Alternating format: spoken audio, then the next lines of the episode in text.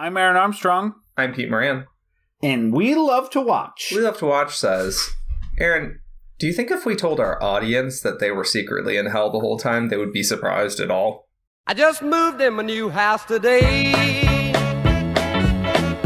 Moving was hard, but I got squared away. Bells started ringing and chains rattled loud. I knew I'd moved in a haunted house. Still, I made up in my mind to stay. Nothing was gonna drive me away. When I seen something to give me Is the that a creep. rhetorical question before the music, or the cut is where the cut is. the cut is where the cut is? It's in the vault of horror. That would have been a good tagline too. That, I had a- that didn't confuse me question wise. I had a, a, We have to watch. Is it the vault of horror. of horror. I had a, a grandmother I was not particularly fond of, um, who used Is to anyone fond of Uh, their grandparents in our generation? not really over time. No, um, I had. a I mean, like our parents became good grandparents, but like those World War II grandparents, get rid of them.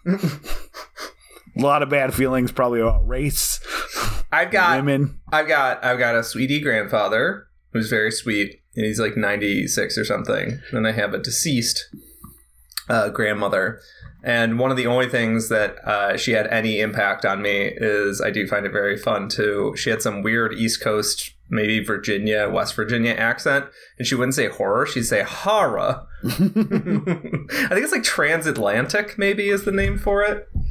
Um, but yeah. So now, now Vault of Horror just kept popping in my head.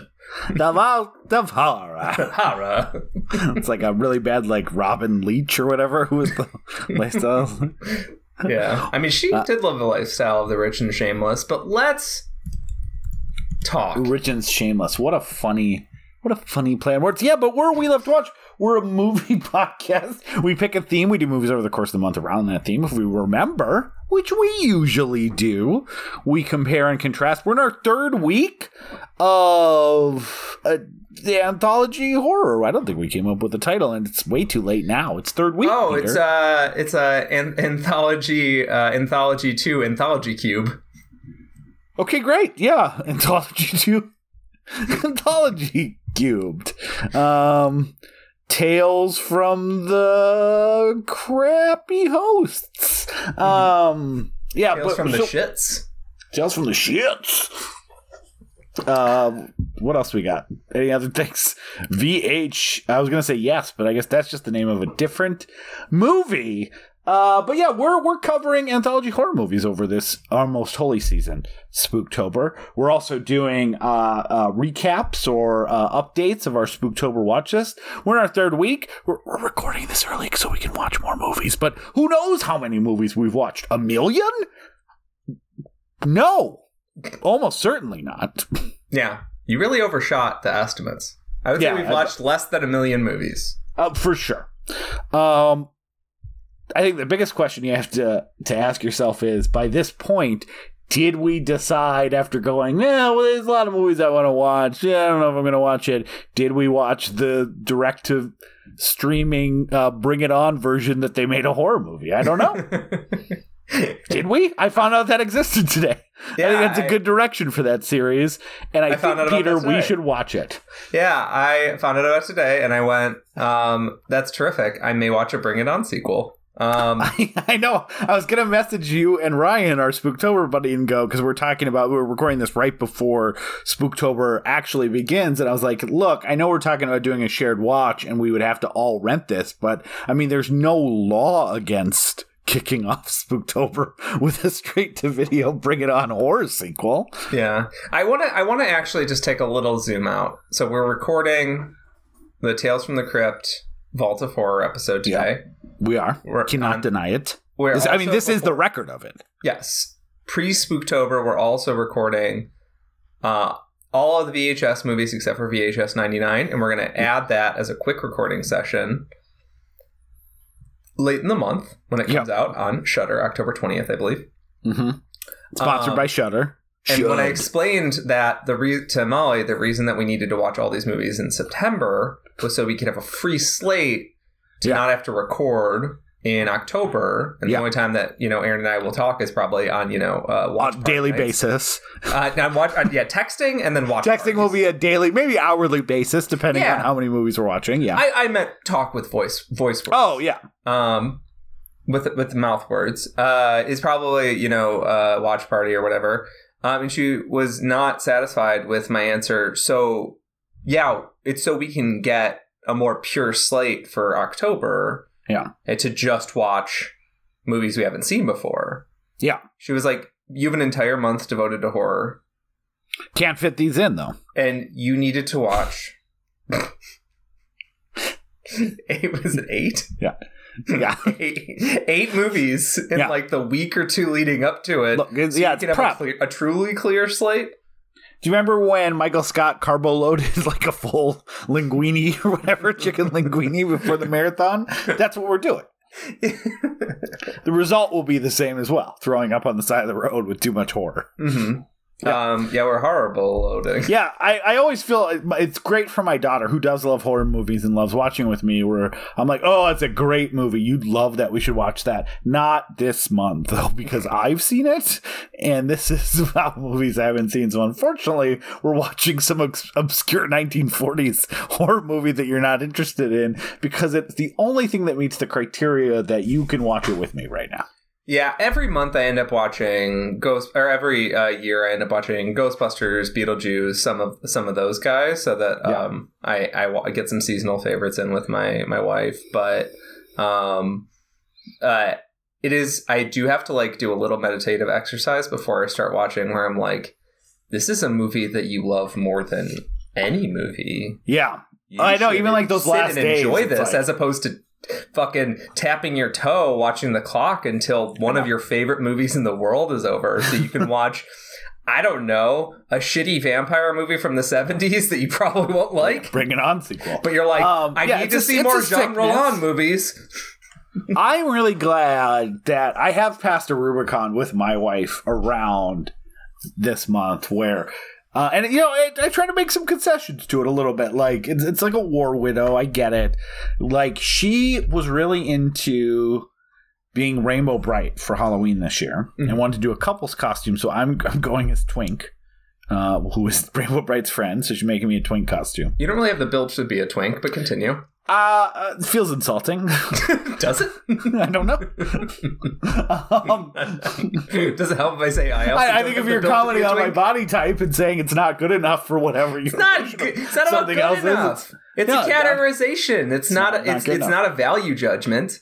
um, but I'm not. I'm not going. some googling, some self education. I'm not going as a as that kind of twink, even though I'd be fine going as that Mm-hmm. kind of twink, despite my uh, Peter's judgment on my build. Um, It's not a judgment. It's not a value. but I'm going as Twink from uh from Rainbow Brite, and I like I, I I have no connection to that, and um. But Shauna was really excited about it, and I was like, "Look, I am." She's like, "If, if you don't want to do it, you don't have to do it." But I thought it'd be fun to make it a couple's costume. I said, "Look, you're going to have to put up with so much over the next month. I am more than happy. Uh, I'm more than happy to go as your twink uh, for for your Halloween costume." And she yeah she just kind of laughed and smirked and she's like i get it like there's been we've we've crossed a rubicon with like haven't you watched enough movies and i'm like it's only been 20 what is 20 movies in 15 days like are you crazy um It is to- kind of sick that I no longer get happy when I cross 31. I mean, I go, oh, yay. I, I technically can stop. the bare minimum Anyways, play. Yeah. yeah uh yeah that feels like nothing that feels like the warm-up i think i crossed like 31 in the first like 10 days last year Uh, I hit, yeah, I, I hit 31 in the first week. Yeah, I was like, I gotta pick up the pace if I'm gonna break hundred. uh, none of it is fun anymore. It's but it's you know it's it like a, it's like an addiction. Uh, yeah, so I'm I am I am so excited though. Uh, I, I, I again I think I think somewhere along the lines like in the last few years like post this is I feel like this is our first post post COVID. Not that COVID's over but because there is more like my kids have swim lessons and they go to school again and you know we go out and do things occasionally more than the last couple years. And so i know i'm not going to hit the numbers i did but i do think like like 75 in that range feels very doable and uh yeah i'm just i'm just really excited. Now of course if you're listening to this you you it's it's like the third week of october but that's where we are mentally right now. We're in the we we watch some horror movies some good spookers. We're about to really dive in and we as a precursor as an aperitif as a uh, antipasta as they say in good old italy um where we watch two amicus horror movie anthologies uh what I would actually call the best two. Uh, I know there's some debate among among people. I've I've watched all of them except one. There's one that is considered not so good. It has a non-catchy name. Terror Garden or uh, uh, Torture Garden. Yes, I've not seen Torture Garden. I've not Um, seen Torture Garden, and I've not seen Doctor Terror's House of Horrors, which, I, in an ironic twist of time fate, I may have seen it by the time you're hearing this episode. So this this information has no value. Doctor Terror's House of Horrors is very good. Um, uh, but I've not seen the the Torture Garden. Uh, but I, I, I do think I do think these two are the best, and I actually like. I remember Vault of Horror being my favorite. I think I might lean a little bit towards Tales from the Crypt, but they're they're both pretty equal. These are kind of I think, uh, you know, as uh, we're going to talk about Amicus. I think probably I would let Peter would talk about it for five hours if we had the runtime for for Amicus uh, horror movies. But these were, you know, this is a this is a, a studio in England that was kind of an offshoot of, of Hammer Horror or tried to compete with Hammer Horror that essentially started releasing these anthology movies and then eventually bought the rights to EC or not bought the rights but got the rights to do a few based on uh, EC Comics and these are uh, both Tales from the Crypt and uh, Vault of Horror are directly all the stories are directly taken from uh, that series, whether Tales from the Crypt or Vault of Horror or uh, there's a couple other names like Scary Super Monsters. it's not right, but Yeah, yeah. uh, so, th- there's like four or five of them. I, and Peter, I did read a couple. nice. um, I was going to ask. I did. Uh, I read the two free versions that were on um, that were on Comixology. There was a Vault of Horror and a Tales from the Crypt, and uh, they do very much suffer from all comics of that era, which is hey. How many words can we fit on a page? um, but they were fun. You know, I, I do wonder if I kept reading. I feel like a lot of the stories I was reading as part of those first two collections felt very much um, over the plate stuff like uh, not not all that twisty or interesting or uh, there's a ton of collections i'm definitely curious to go further because what i found in those compilations they kind of do the basic meat and meat and potatoes uh, uh, stories that are like somewhat popular and well known early on, and then some of the weirder, more interesting stuff shows up in later volumes. I don't know if that would be the case here, but yeah, my my take was like, oh, that was fun, but not a I need to rush out and read all of these. Um, I'm actually sending you a picture of the collection I think you should get. Uh, it came out, uh, I think, a year or two ago. It's called uh, Choke Gasp. Um, Choke Gasp. Um, and it's a. Uh, I have a couple of the collections, but this one I think is the most fun. It's a, it's a hand picked selection of various comics, and um, so it dodges around the various uh, eras, but you're also getting like more of a modern perspective on Oh, the yeah, highlights and specific are authors that went on to be big names in DC or Marvel or just independent comics or whatever else. Kind Okay. of get their own highlight sections, which is really cool because you get to see like a taste of the work they did in that era. Um, and I think that I think this collection is absolutely worth it. Um, yeah, I, I, I spoke lovingly about um, I spoke lovingly about them in a previous Here's what's episode. frustrating about you sending this to me now. Do you know that this is not just this is free to buy if I have Kindle Unlimited? I can keep it forever. Hmm. Didn't know that. Too Well, late now. Can't. guess here, we have some reading for November. for Um, three hours. Yeah, I guess we have to stop. Um, but yeah, it, it's a really cool collection. But yeah, we, we we've talked about EC Comics in the Creepshow episode episode because it also is a um, a big inspiration of um, of of, of um, uh, Creepshow. But EC Comics uh, became largely defunct and stopped producing all horror comics by 56. And, but what's kind of interesting is that um, the it, William Gaines, uh, who was the guy I discussed in the Creep Show episode a little bit, he's like the head of EC Comics. He's still because the company was still active and he still had was the rights holder. Uh, he got to get script approval on all of the shorts, the various the scripts for um, the Tales from the Crypt and Vault of Horror movies. Um, and also, this is a movie that was partially funded through Corman's company, AIP. Um, so it's it's it's like a it's like a, an, an interesting nexus point for not just anthology horror, not just horror movies, but like uh for uh cinema in general. Because like the director has an interesting ass career, which I'm not sure if you looked into his his background a little bit, Aaron. Both of the um and both of the producers. Well, which one? For because they're both direct. They're directed by different people. yeah, yeah, Freddie Francis, notably. Okay. Okay, um, because we've covered movies that Freddie Francis was like the cinematographer for, um, which I'll get to in a moment. But um, but yeah, basically, uh, Amicus Productions was created through Milton Subotsky and Max J. Rosenberg, who are actually Americans, which is very funny because these these movies are just extremely British to me.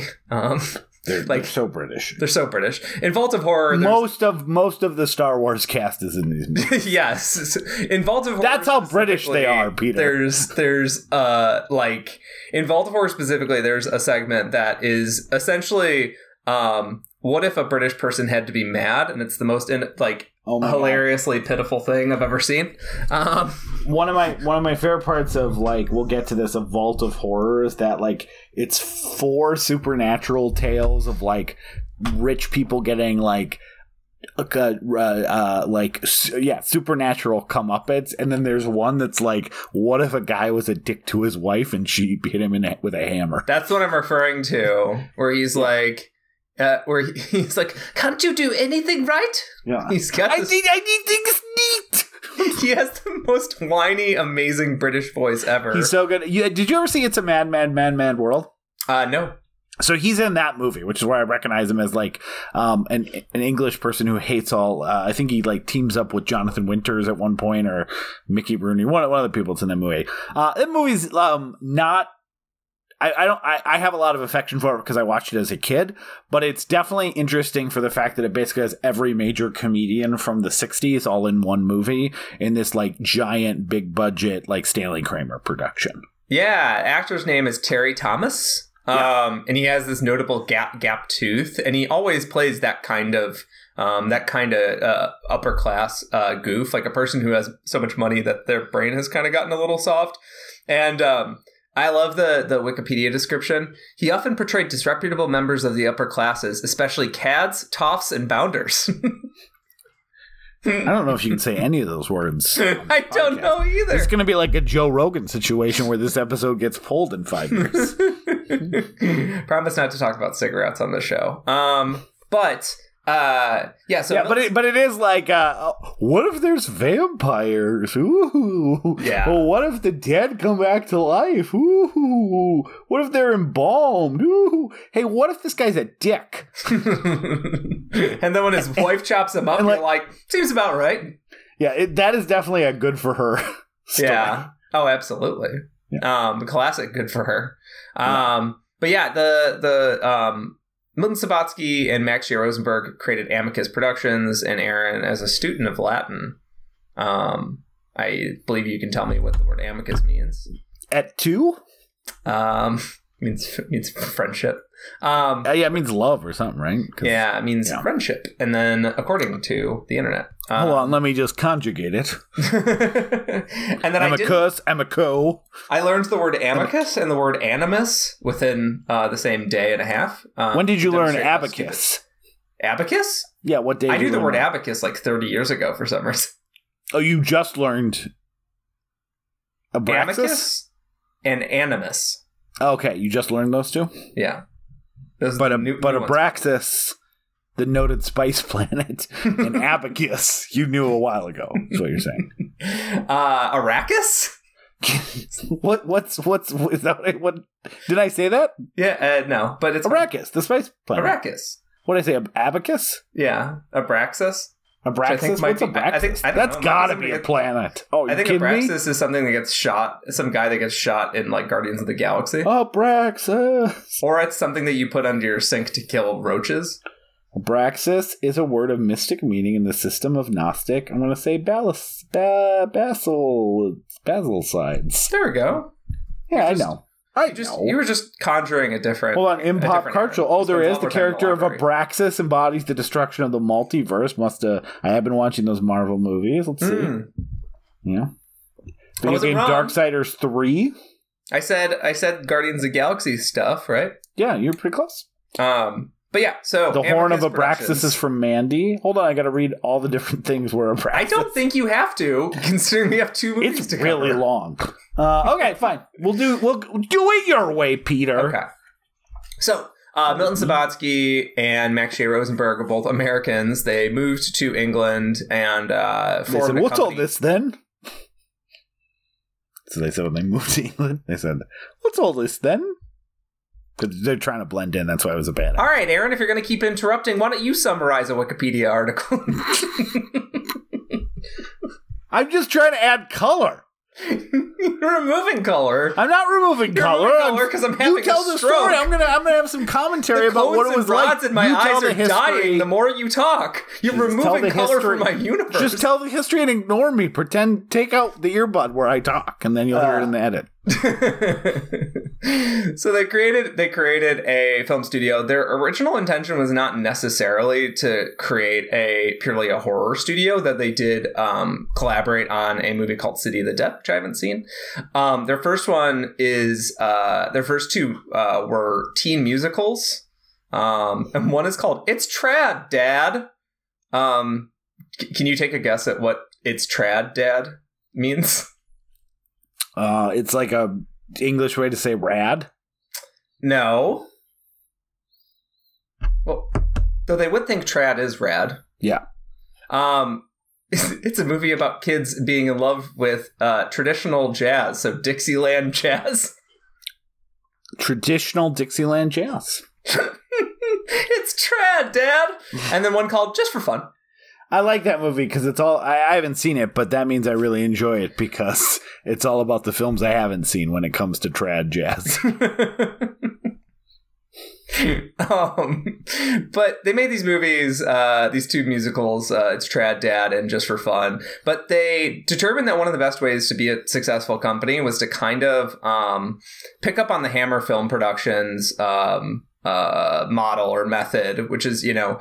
Uh, putting your money into the actors and making these uh, horror productions and cashing in. One of the big differences between AIP and um, Hammer and Amicus, though, and this I really like. Amicus always tries to modernize their stories the way EC Comics would traditionally do. Is like they wouldn't necessarily have a story set in Victorian era the way like a lot of those Cor- Corman Poe movies were, or a lot of Yeah. the Corman movies in general were. And Hammer very often would set their stuff in a kind of fucked up Victorian era as well, or the 1920s. Amicus would make most of their movies in the present day. Um, and that ap- applies obviously to their anthology horror movies that we're going to talk about, notably Tales from the Crypt and, and Vault of Horror. Uh, and they picked up, you know, like like like Aaron and I were just talking about. They picked up all these amazing like screen legends, some that were in, in Star Wars. Most of them. Yeah. Um, uh, not- notably, Peter Cushing Christopher Lee are, are kind of mainstays. There's the a lot of like background Imperial commanders too that are in these movies. Oh yeah, yeah. Um, but you could get because of the nature of of anthology horror movies, you could get actors who were super busy and super in demand, Yeah. um, or people that were you know like maybe would uh, uh, maybe not have time put time in their schedule to be on a film set for a bunch of months. Um, you could also get people that were kind of rising young actors or people that are kind of on a downswing. Um, and you could just have them for like, you know, a few days, maybe a couple weeks to shoot your to shoot your segment and then fucking like move on. and these movies were successful. Um, we've mentioned a few of them: Doctor Terror's House of Horrors. Um, the, ho- the other ones that I really love are The House that Dripped Blood and From Beyond the Grave. Um, those ones I think are also excellent. Um, Both very good. Um, uh, I like I like Asylum too. We, de- we determined that we should stick with the EC Comics based ones for the episode today, sort of connect in with the Creep Show one. We also love these movies, I think, the best of the set. Uh, because if you let me have my druthers, I would fucking. I would just find a way. Well, we could do Asylum. Well, if we're doing Asylum, we should also do be- From Beyond the Grave. yeah, well, I do. I mean, they're like I I, think- I think all of them are worth it. There's not that many, right? Like there's what one, two, three, four, five, six, seven. So there's seven. I mean, we're covering two. I, I think there's some there is some like crossover of themes that end up happening. I think beyond these two, Doctor Terrors, and um, I'm kind of surprised because I talked a little bit about how um, the framing device for Tales from the Hood really kind of follows Doctor Doctor Terror's House of, of Horrors. They're clearly influenced by that. So um, and then from Beyond the Grave, but I, I think most of them are really good. But I I think these do have a little bit more maybe like strength in their source material because they're pouring through the history of EC Comics and just how much content there was to pull from to kind of make stories and make versions of them for these. So, um, again, I, I I actually feel like when we watched that documentary, Peter, that fr- uh, the consensus was "From Beyond the Grave" was the best one. Um, but definitely other ones that we could have done and been been just as good because these these really are great and there's they essentially like they, they were mostly pretty successful like tales from the crypt in the united states was like 24th at the box office in 1972 which is pretty good for like a horror anthology uh you know a british import movie and these these all got a lot of traction and I, I think just essentially they just stopped making them they had plans to make was it budgetary why did they stop after from beyond the grave again do you remember Um, I think the, the audience had kind of moved on a little bit. These, th- this was the peak, particularly the international audience. This was really the Tales from the Crypt. Uh, was really like the financial peak because Tales from the Crypt made a good amount of money uh, internationally, and I should say in America. Um, over time, the uh, sort of um, the gloss came off of uh, this type of movie because even though they were modernizing the stories, they did sort of come off as old fashioned uh, after a certain point. This sort yeah of like, and i guess British i forgot people that having conversations in, in you know Brit- in their British parlors is kind of became out out, out of fashion uh, as the, the the style of American filmmaking started to take off. Yeah, and I forgot actually that um, after this they did do those three uh, the tr- the trilogy of Edgar Rice Burroughs adapt- adaptations uh, with uh, the land that time forgot, uh, people that time forgot, and at the Earth's core, and they devote some resources to that. And then I didn't I, I didn't know this, but part of it was that because I remember he was working on that movie The Uncanny, um, and a few other ones, um. But he relocated to Canada and didn't have access to the same set of actors and cast and a few other things, and so they just weren't they weren't as uh, successful. Um, but I might try to. They, I mean, they did they did the Uncanny and the Monster Club, so that might be worth worth checking out. Yeah, I've seen um I've seen the Monster Club. Um, have you seen Monster Club? No, Um, that would be one, a good one to watch with Maya because it's very silly and there's like bands in it and stuff. Um, oh yeah, I remember that was uh, that was talked about in the, that documentary Tales of the Canny Uncanny too. yeah it's super it's super kid focused it, it- it's very cute um and then um i You understand that Maya watched Prey with us, right? i know but I- i'm not gonna suggest a, i'm not gonna suggest the envelope pusher um but uh yeah that one's really good and then also like um well it's not really good but it's it's fun um but like yeah it, just because this sort of era um pushed on doesn't mean that they stopped making like quality pictures um i do really like and now the screaming starts um which is uh, sort of like a revenge movie. It's not a it's not an anthology horror. It's just like a a single story. It's sort of like a period revenge story. Um, and what's very interesting, I, I didn't know this. I imagine this pisses off Doctor Who fans, but um, they they made theatrical Doctor Who movies. Uh, Amicus did. Um, with Peter Cushing as Doctor Who, all that sounds great. Off to you know off to a great start. Um, but they like sort of disregarded the, the the the tenet of Doctor Who as like this sort of alien that takes a humanoid form and is kind of an outsider of the human race. Instead, it's just a human scientist. So he's just sort of like a guy who has far flung technology. Wow. Infuriating. Yeah, I imagine if I were a Doctor Who person, I would be pretty mad I don't know. right now. I don't know how I can continue this episode after learning that, Peter. Just- they also did, which is very interesting. does that relate to Torchwood? yeah, it's it's um. Was that Doctor Phil with Jason? I, I, I, think Torchwood was, was like Doctor Who, but like if it's just a human kind of cowboy guide, he has to deal with weird stuff. I don't know. I'm, I'm I'm, furious about that now too. Yeah, I'm never gonna go to sleep tonight, Yeah. learning about all this Doctor Who stuff that doesn't meet my idea of Doctor Who, which is of course uh, alien disguised as a human who uh performs surgeries. I want to say, is he a pediatrician? Um, he's actually yeah, he's a fly by night um doctor. Mhm. Um, he has a special uh, telephone booth that he goes into to masturbate, and when he masturbates, it takes him to a new space and time. And what his deal is is that he performs a lot of unethical surgeries on people, um, like gives them horns and stuff. Mm-hmm. Yeah. um, that they they, they well, wanted, like, for science. they wanted like a stint in their heart. He gave them like, a horn. Um, very unethical. Um, Hey, then- you asked for a surgery. Be more specific next time, bub. Yeah. Um, Nice doctor, doctor, doctor, I need help. My husband, he needs help. Don't say another. Sorry, I'm masturbating in this telephone booth. five, five minutes. You think, Uh, is there a and then movie where he flies to a different space and time so that Yeah. the um the the fuzz doesn't get him, the Mm. coppers don't get him. That's why he has that scarf to disguise his face from the Yeah. police. He can go to any space and time that he wants to, but for some reason he just goes to another part of uh, rural England. He goes to a room with uh, porn magazines to load up uh, his telephone booth. Do you think he ever met Doctor Acula?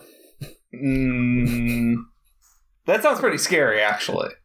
Oh, that sounds you, pretty scary. did you figure out the joke, Peter? Is that why you know you know Uh, what's scary? I was trying to scare you later when I do. Uh, you mean Dracula? Didn't seem to work. You were so you were so many steps ahead of me. Uh No, I just thought it'd be scary if two doctors hung out. oh, I agree. What are they going to share? Like body stories of people? They'll invent phrenology. Oh, you don't want you don't want any of that unless unless you're talking about the 2002 Roots album, which is pretty good in my opinion. Oh, speaking of words from my grandfather, um, I call uh, root root now. Okay, Um, so that's that's a good thing I got from my grandfather. Like if you were going to have a root beer, Yeah, like a I like I like beer. I hate that Jimmy Fallon, but it's nice that he you know he's made uh, the roots very rich. Uh, yeah, I do. I do appreciate that. Yeah. I wish instead they made music, but you know, they seem all like very nice people that I'm happy for. Yeah. Uh, Uh, so ever- really quickly before we move Yeah. on, um, I just really want to get this down because it's in my notes. Um, it makes me sad that my favorite Ben and uh, Jerry's ice cream is the Jimmy Fallon one. it's so good. It's so good, and It's- it's I- He gets money from that, presumably, right? Um, I I don't know how that works. I think it goes to charity. I think that's the whole thing. Yeah, but in charity in Jimmy Fallon's name, do you think that helps him get into heaven? Like by that, Uh, the point system?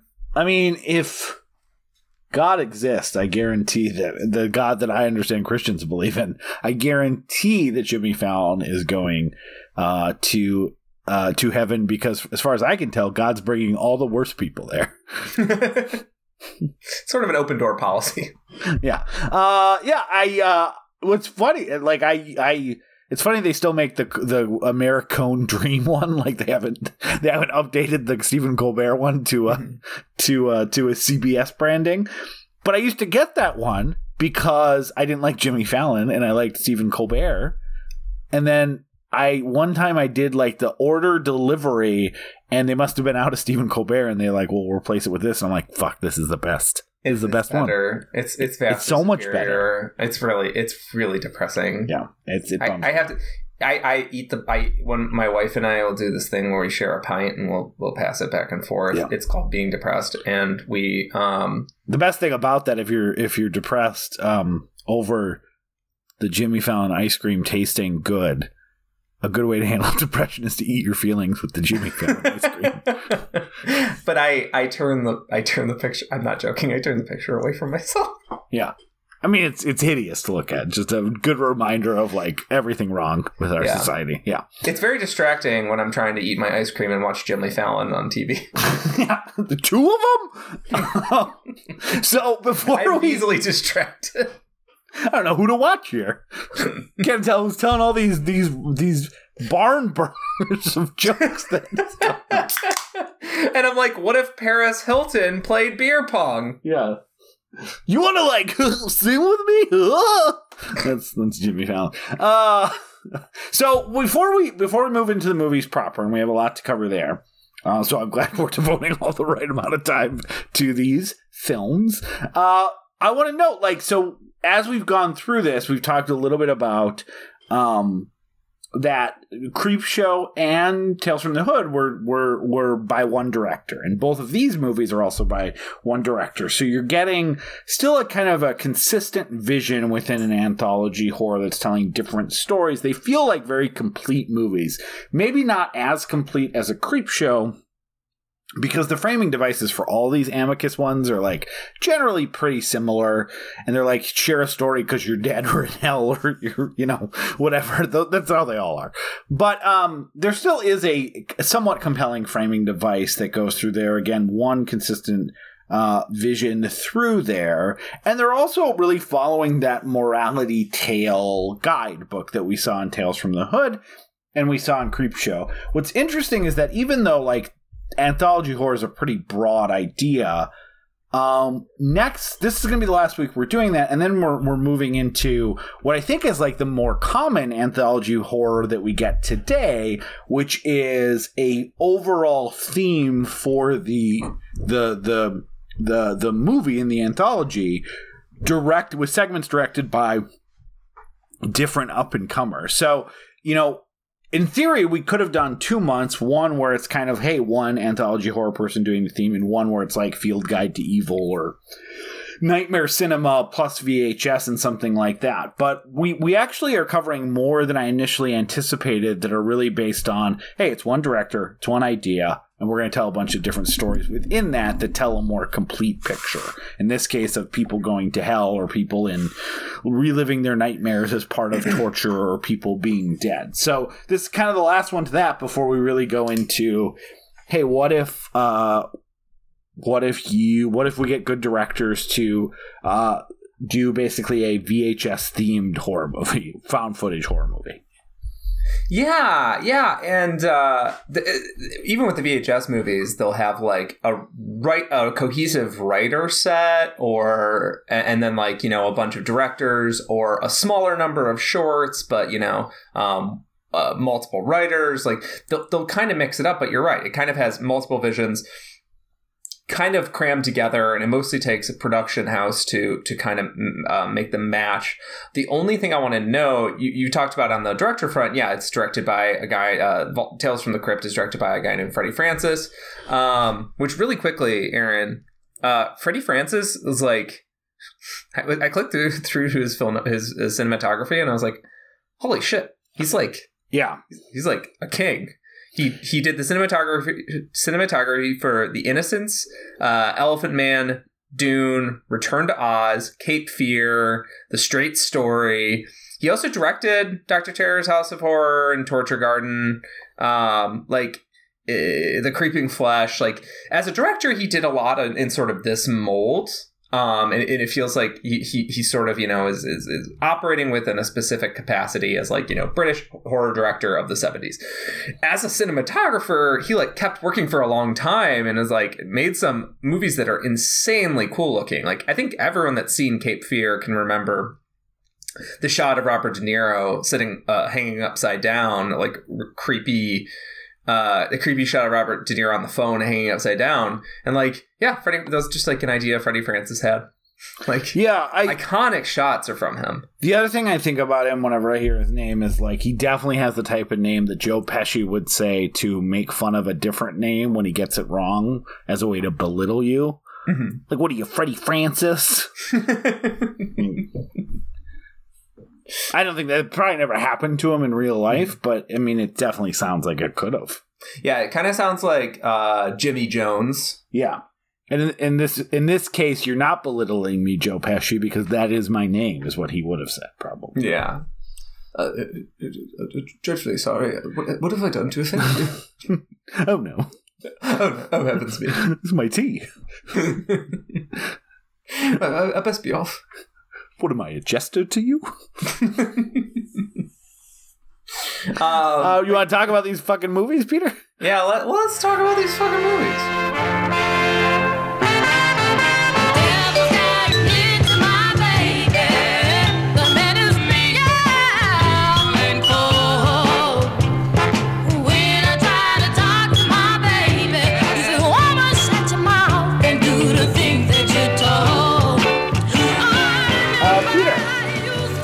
Let's talk about 1972's. yeah, I do. Tales, Tales from the Crypt. I actually, what's crazy, Peter, is that I kind of assumed that they did 1972's Tales from the Crypt, then Vault of Horror, which came out in 1973. Asylum came in between those two. Like they, they were really cra- It's like the Godzilla movies, where like every nine months was a new Godzilla movie. They really cranked these things out in the 70s. Probably, I mean, as a guess, would be because of the invention of cocaine. Oh yeah, probably. Yeah. Yeah, cocaine famously invented in the 1970s along with the footlong sub. Mm-hmm. Um, this, sandwich is, is dreadfully too dreadfully big. It's too large. But on cocaine, I can I can absolutely devour it. I like that you think the British person in this uh, play that you just put on for me um, understood what a footlong was as opposed to being terribly perplexed. Right? Oh, How long is that? As long as one of my feet?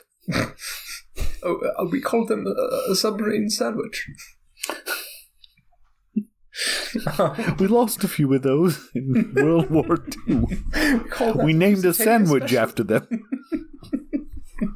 it made quite a Lusitania of my bowels. Church, it was Churchill's idea. um, yeah. So, anyways, Tales from the Crypt, 1970. We don't fight them on Reuben. We don't fight them on rye. We'll fight them on Dutch crunch. We'll fight them on sourdough. I like how the first one's just a full sandwich. it's an open faced version. he was hungry at the beginning and tapered off. he just need a slice of bread. Later on, Yeah, this this speech took this speech took three hours because he kept stopping to he eat. kept naming all the breads that he knew. Unleavened. Mhm. Whatever they make, you know, Eucharists out of. Double unleavened. Double. That's really unleavened. Yeah. Uh, baby, you got a cracker. Um, 1972's Tales from the Crypt. Um, starts the framing device. We actually get a crypt keeper in here, not the more famous one that we'll find later in the HBO show, who I would say is a little bit of more of a joker than this guy.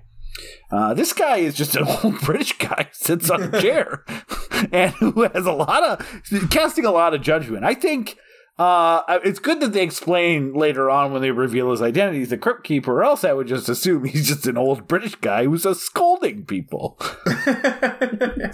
and he's he's uh, what's interesting is like he's being played by like a knighted British actor, Ralph Richardson. Yeah. Sir, Ralph Sir Richardson. Ralph Richardson. I don't really recognize anything the Queen did, uh, unless it was bad. Uh, yeah. Um, but yeah, like uh, he, he, he like he made a stage career in the way that we always kind of stereotypically talk about British actors. Where like he was playing Hamlet when he was fifteen, and he like like when we're talking about Brit- how British actors are just like bring an air of um competence and respect to even kind of like crummy cheap movies yeah. um he lends like in a very small role here where he's mostly just wearing a like a monk's robe um he says a few lines in a in a heavy voice he lends like such a gravity to the frame device when like he he didn't need to be there. He just thought it was fun. Yeah, and they all kind of they all walk down these five strangers. They never know each other. They all learn each other from their worst possible stories, which would be a which I'm assuming is like also how Tucker Max met people. But um they they all these these five people walk down uh to the catacombs. None of them turn to it. You know something's up immediately because no one turns to someone and goes, "Hey, is that Joan Collins?" She's very famous. Uh, no, they just walk down some stairs, and then they are met by the crypt keeper, uh, and he's talking about how they could die. Um, here, like they all have these like uh, you know caskets or stone caskets next to them, and he's like recounting tales of that could happen to them. Uh, not to spoil, it already happened to them. Yeah, yeah, we're we're just gonna give away the framing device uh, Yeah. for the rest of the month because we just don't have Yeah. time to dodge Great. in and out of this. Yeah, segment. yeah, I, I think that's right. Yeah, so essentially, I'll even give away the framing device to, to Vault of Horror. yeah, we're not even talking about it yet, but yeah, the same thing. All these guys are sitting in a room, and then they talk about these stories, and they're like, "Man, that's a bad dream I had." Yeah, they all then- they all refer to him as the worst. So they they go down an elevator as opposed to the stairs. Yeah. and then they're all there's no crypt keeper. Instead, they just strike up a conversation about terrible dreams they've had, and then you learn that those weren't terrible dreams. That's how they died, and their torture and vault of horror is they have to relive those those memories every single night. So they literally just have to talk to the same people. I guess they erase their memory, Men in Black style, and they're like, "Hey, tell that story of how you died again through supernatural causes and or pissing off your wife to the breaking point." But yeah, Yeah, this in this one, It's the yeah, straightforward. yeah, this Like, one they're in hell, and these the, you're Bad people. You're gonna learn how they died, uh, and it starts with uh, one of my favorites, which is "And All Through the House," uh, which uh, is uh, Joan Collins' story. She uh, it's a Christmas horror theme, which is a fun way to kick it off. I think it's a great little. I'm sure Peter, during your Christmas horror-thons, you sometimes pop in this first story. It wouldn't shock me if you did that. I, You're I sick. will I will pop in either this one or I'll just watch the Tales from the Crypt episode because it's essentially the same story, um, but uh, with just you know a few slight tweaks. Yeah, and it's uh, I mean it's it's it's actually a great one to set up. I you know a quick side note before we get into both of these. So the Vault of Horror one on the Shout Blu-ray that I have has the uncut version. I guess I've I've never watched the theatrical version. I don't know too much is different. I did watch these during the day with both of my kids, like around when they were playing, and I had a little time to watch something. I forgot how there's something about like 1972 PG rated British horror movie. I'm like, oh, this is fine. Maybe there's a skull somewhere. I kind of forgot that these are well, not like gory for nowadays. They're they're not ungraphic. Yeah, yeah, that's um, one of the things that I really find comforting about these movies, and like I've watched them a, a few times, um, is because of the era. It's it, it's comforting me because the horror will be direct, like there'll be you'll see hits connect and there'll be blood and such, um, but it won't go too far into discomfort. Like um, it, it's It's not It's Fulci. It's not Fulci. It's not. There's not like uh, protracted sexual violence against people. Like it's very much about um, just these quick little splashes of of theatrical kind of like oh. Did, did, bet you didn't expect to see that, as opposed to uh, dragging out a torturous moment. Like you almost never feel any sense of empathy or pathos for the um, the victims in these stories. Yeah. Almost routinely all bad. They're, they're all. I mean, they're literally learning about why they're getting condemned to torture for the for all eternity. So you yeah, get there's to not. watch it like uh you get to watch it kind of from the perspective of the crypt keeper and Yeah. like you like you get to watch it from the perspective of you stupid schmucks and it's shot in this like really gorgeous 70s style that I'm I'm quite fond of like it's it's it's very like it's very much like um warm colors. The blood is like that pink dawn of the dead kind of color. Yeah, um and it's it's it's very much focused on like um it's very much focused on like uh setting up a sort of thea- like a believable theatrical setting and then doing something ridiculous in it to like break open that sort of British sense of calm. And uh, that's why I find these movies like so comforting. Yeah, it, it's worth noting though. Like, if I, I forgot, I haven't seen them since I first bought this Blu-ray um, on Peter's recommendation, like probably like six, seven years ago at this point. But I really did forget because there is almost a safety in this era of like uh, uh, proper British horror movies that like I was I kind of surprised to learn, although less surprised after I rewatched it, that Tales from the Crypt actually was never released on the VHS on VHS in England because it was on the Video Nasty list. Um, and it wasn't until later on DVD that it finally got got released. So it definitely like while while not as uh, uh, graphic or gory as some of the other video nasty ones that you're probably more aware of, like it wasn't nothing. The guy's heart got ripped out. Um, uh, yeah, yeah, i- in a but like it's like that one graphic shot. Right, it's not like they Yeah. protra- they protracted it out. Like obviously, like even um, Temple of Doom would have a more protracted heart removal scene. Yeah.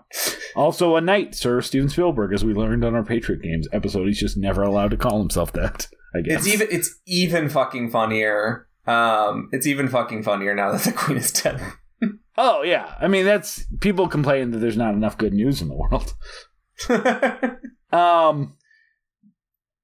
So yeah, so Joan Collins essentially kills her husband on New Year's Eve, uh, Christmas Eve, sorry, in the worst possible spot on on the white rug, uh, and then she basically spends a lot of the rest of the segment trying to take him down to the basement and clean up the white rug and all, and, and clean up all the evidence that the murder occurred there, which just feels like a huge hassle. Like if you're gonna kill your husband, a change your decor. B, don't lure him into the worst possible house for it, or worst possible room of the house for it. Like just just a lot of mistakes that Joan Collins makes right off the bat. But she's not the only one in the house that makes mistakes because as she's trying to clean up all the evidence of this murder that she commits, there's an announcement over the radio that a lunatic, uh, Black Christmas style, one of the one of the remakes, anyways, has escaped from a mental institute and he is dressed as Santa. So you got to be on the lookout for a lunatic who's dressed like Santa. Um, you know who's on the lookout for a for a someone who looks like Santa? Joan Collins' daughter.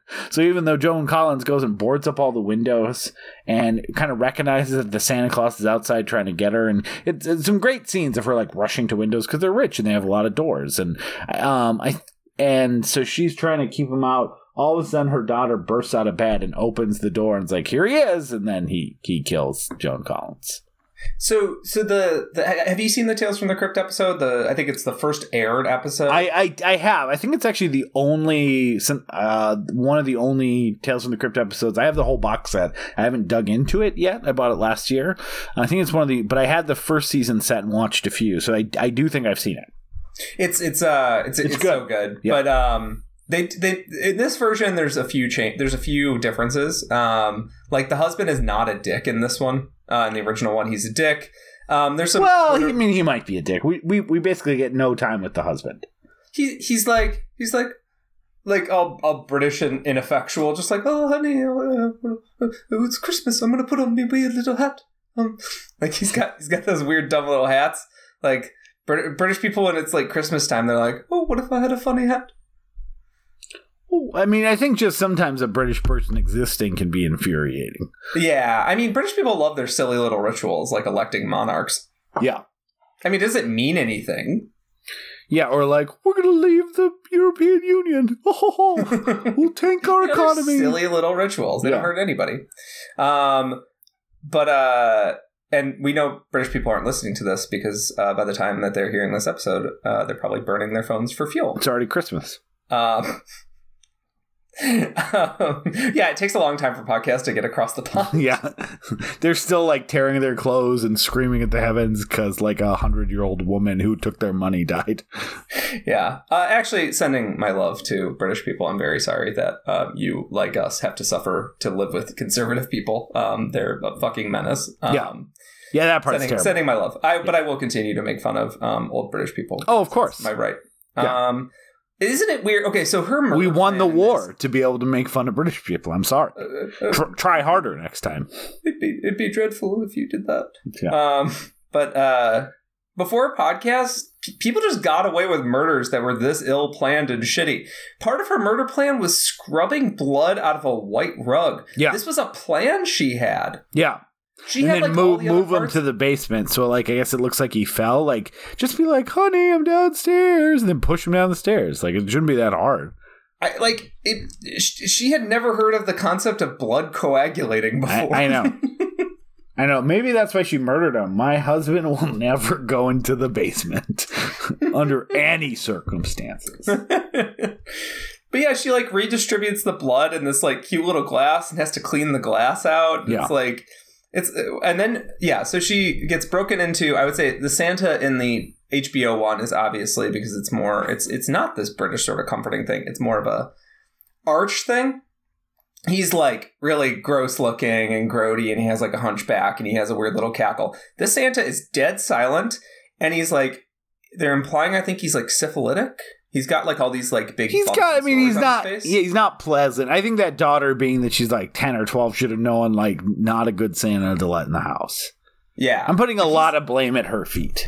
Uh, yeah. I mean, well, mom said don't let Santa in the house. She never said anything about Father Christmas. It's, Um, the German one, Krampus. He's gonna take my shoes or whatever happens. um, but yeah, I, I don't know. I, this is a really great way to kick off the segment. It's a it's it's a little bit uh, transgressive for the era to make like a Christmas horror uh, short, like we've talked about with um, Black Christmas. Yeah, and there's a lot of blood cleaning up, which immediately was like, oh shit, there's blood in these movies. I kind of forgot. yeah, yeah, it's a good intro. It reminds me of I I, it, it, I love this one, but it reminds me of Father's Day in um, Creepshow, where uh, it's sort of setting a tone. Like Yeah. we're going to be a little transgressive. There's going to be a little bit of blood, but um, and you're going to see some actors that you know, but we're not actually like you don't even see Joan Collins die. You see like no, that door opens and it's her- like a freeze frame on like Santa killing her. yeah, Assuming, and I would assume the daughter got it pretty soon after. yeah. I mean, well, no, I mean, I think the daughter was fine because she believes in Santa Claus. Joan Collins didn't believe in Santa Claus. If you believed in Santa Claus, you wouldn't murder your husband. No presents. Yeah. Uh, so Should you go do a podcast where you investigate crime, maybe? we should do a true crime. Well, if you had to name one crime you'd want to investigate on Wheel Up to Watch, what would it be? Natalie Wood's death. Yeah, let's say it at the same time. Natalie Wood's death. Natalie Wood's death. I know who Natalie did Wood's it. death. No, Allegedly. say let's just keep saying it until we say it at the same time. Natalie Wood's death. Natalie Wood's death. Natalie, Wood's, death. See how that cuts together, you know. Um, do you want me to talk about the second one? yeah, or Natalie Wood's death, death. more. What happened on that boat? Um, Our first nine-hour episode. We know, we just a have- yeah, we know. interlude. I mean, the thing is, everyone knows what happened on that boat, but we have to pretend to investigate it for legal reasons. um, Like you Aaron, know. I'm, You know I what imagine you would rank Reflection of Death last, the way I re- ranked Reflection of Death last. Uh, yeah, I would. I mean, it's It's- it's it's a, it's kind of a fun like one of the things. A lot of these these anthologies they do the little twisty things, and I think I think this one does that, but it's it's the least interesting of the five stories. Yeah, so what is it? Um, this guy is a very patently obvious cheat. His wife is just out to lunch mentally. She just doesn't like doesn't catch on at all. He is not a good liar. Um, because they need to communicate to the audience that he's a liar, but Yeah. the wife is just like, "Oh, I'm a housewife." Like she's not a character. Don't sleep with other people. oh, don't put your login in someone else's login, or whatever Yeah. they say. Um. I got But, uh, I, I got a sweet crumpet at home for you. Don't go out for tea and biscuits if you know what I mean. Anyways, di da, howdy ho. Um, but yeah, so I'd like to borrow one shilling. He's like, I'll, I'll bet you five pence I'll, I'll have sex with somebody that's not you tonight. Um, But he's like, he's like, "Uh, I have a, uh, a business trip, uh, bedroom business trip. No, sorry, sorry, a, a, a bed. I will have to sleep in a bedroom tonight, not here, because I have to, uh, a, a lot of business to attend to. That's not here. Uh, Lottie da ho. I'll, go, Um, I'll go to downstairs upper. You're gonna take a shite in the, in the top part of the toilet? um, but um, he he uh, But John his, like- needs some wetting. he ends up going to his love nest uh, because uh, he and his uh, mistress are going to sneak away in the night, and then we cut to them driving. Yeah. Um, and he is full on abandoning his family. This is not him just leaving his wife. Yeah. and, you know, he'll he's le- abandoning abandoning his family, and um, they trade uh, spots in the car because I guess they're driving a long way, and um, Yeah. he uh he she falls asleep at the wheel there's a crash Yeah. and then he wakes up in a sort of daze and then the movie switches to the short switches to first person that's one of the things that like the short is like can't, isn't awful because it has like a first person uh Yeah, I don't. I don't dislike it. in It- it is- 1972 yeah, I don't dislike it. It just is very much like you know what's happening immediately, yeah and then It like the me of- secondary twist is like kind of fun, but it it's a it's a template, right? It's less it's less of an interesting idea and more like a here's a template, like ba boom, ba boom, ba boom. Like that's what it feels it- like to me. and it's shot the sequence is all shot in first person perspective Yeah. and people are terrified of him and running away it very much reminds me of the vhs 2 segment that we'll be discussing next week Yeah, um, with uh, the zombie bicyclist yeah, that one's Um, better. Uh, yeah because that one's funny That um, this one this one is just you know it's it's cool to see first person Well, and he's still ta- he's a zombie, but he's still talking a little bit too, right? Yeah, yeah. And um, he finally sees someone that doesn't run away screaming from him. It's his mistress. He knocks on her door and he's like, and she's like, You've been dead for six months or whatever. And he finds out. Why is our why is she- all of our British impressions Terry Jones from Monty Python? um, that's the British person I've spent the most amount of time with. It's, Um, it's the easiest one to do. yeah. Um, but the reason she's not terrified of him is because she was blinded in the crash. So I think the message, and then he wakes up, He's in still the in the car. car. Yeah, and then the crash happens anyways. He got a premonition. But what's then what's funny is now he's I guess getting that premonition retold. Yeah, it doesn't also like having a supernatural premonition doesn't help you if uh, it gives you a half a second of lead time. Yeah, I mean that story without the dream sequence because presumably since they don't tell more of it, that's where it ends. Is that car crash is like you got into a car and you crashed. now you're here with the crypt keeper. Uh, now you gotta play dominoes with me, Ralph Richardson. Uh, it's me, Ralph Richardson. You got into a Oh, car. sorry, uh, Sir Ralph Richardson. got sorry, into a car. You should have gotten to the car. I get your story's not that interesting as the rest of them. We'll give you a little dream sequence in there. Spice it up a little. yeah, he- just dies in a car crash. It's like in Creepshow how like everybody gets a, like a massively cool death, but in the first one, uh, Ed Harris just kind of gets like a, a, a tombstone dropped on his head. yeah. Um, he was never the same. Uh, there's the next one. Poetic justice. Poetic Justice, yeah. So it's um it's Peter Cushing's in this one, which is great. Uh, he uh he's kind of an older guy, and he uh, owns some dogs. He entertains children. Um, and there's a guy named James, a younger guy, who hates that old guy. He's just like, I don't like old people. He takes He's a, he's a NIMBY. He he doesn't like that there's a like an older like I don't know. He's not quite a pensioner, but he's like an older like um semi-retired garbage collector who has just been had the house so long Yeah. that um gentrification didn't manage to catch up with him.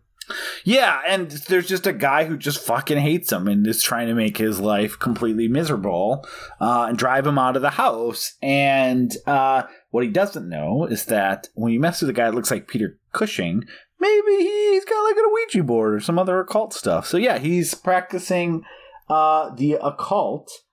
Uh, But but notably, notably, he was a sweet, He's a sweet guy. man who Yeah. cares for the local talking to his, he means he's, he's he's doing it so he can talk to his old his his dead wife.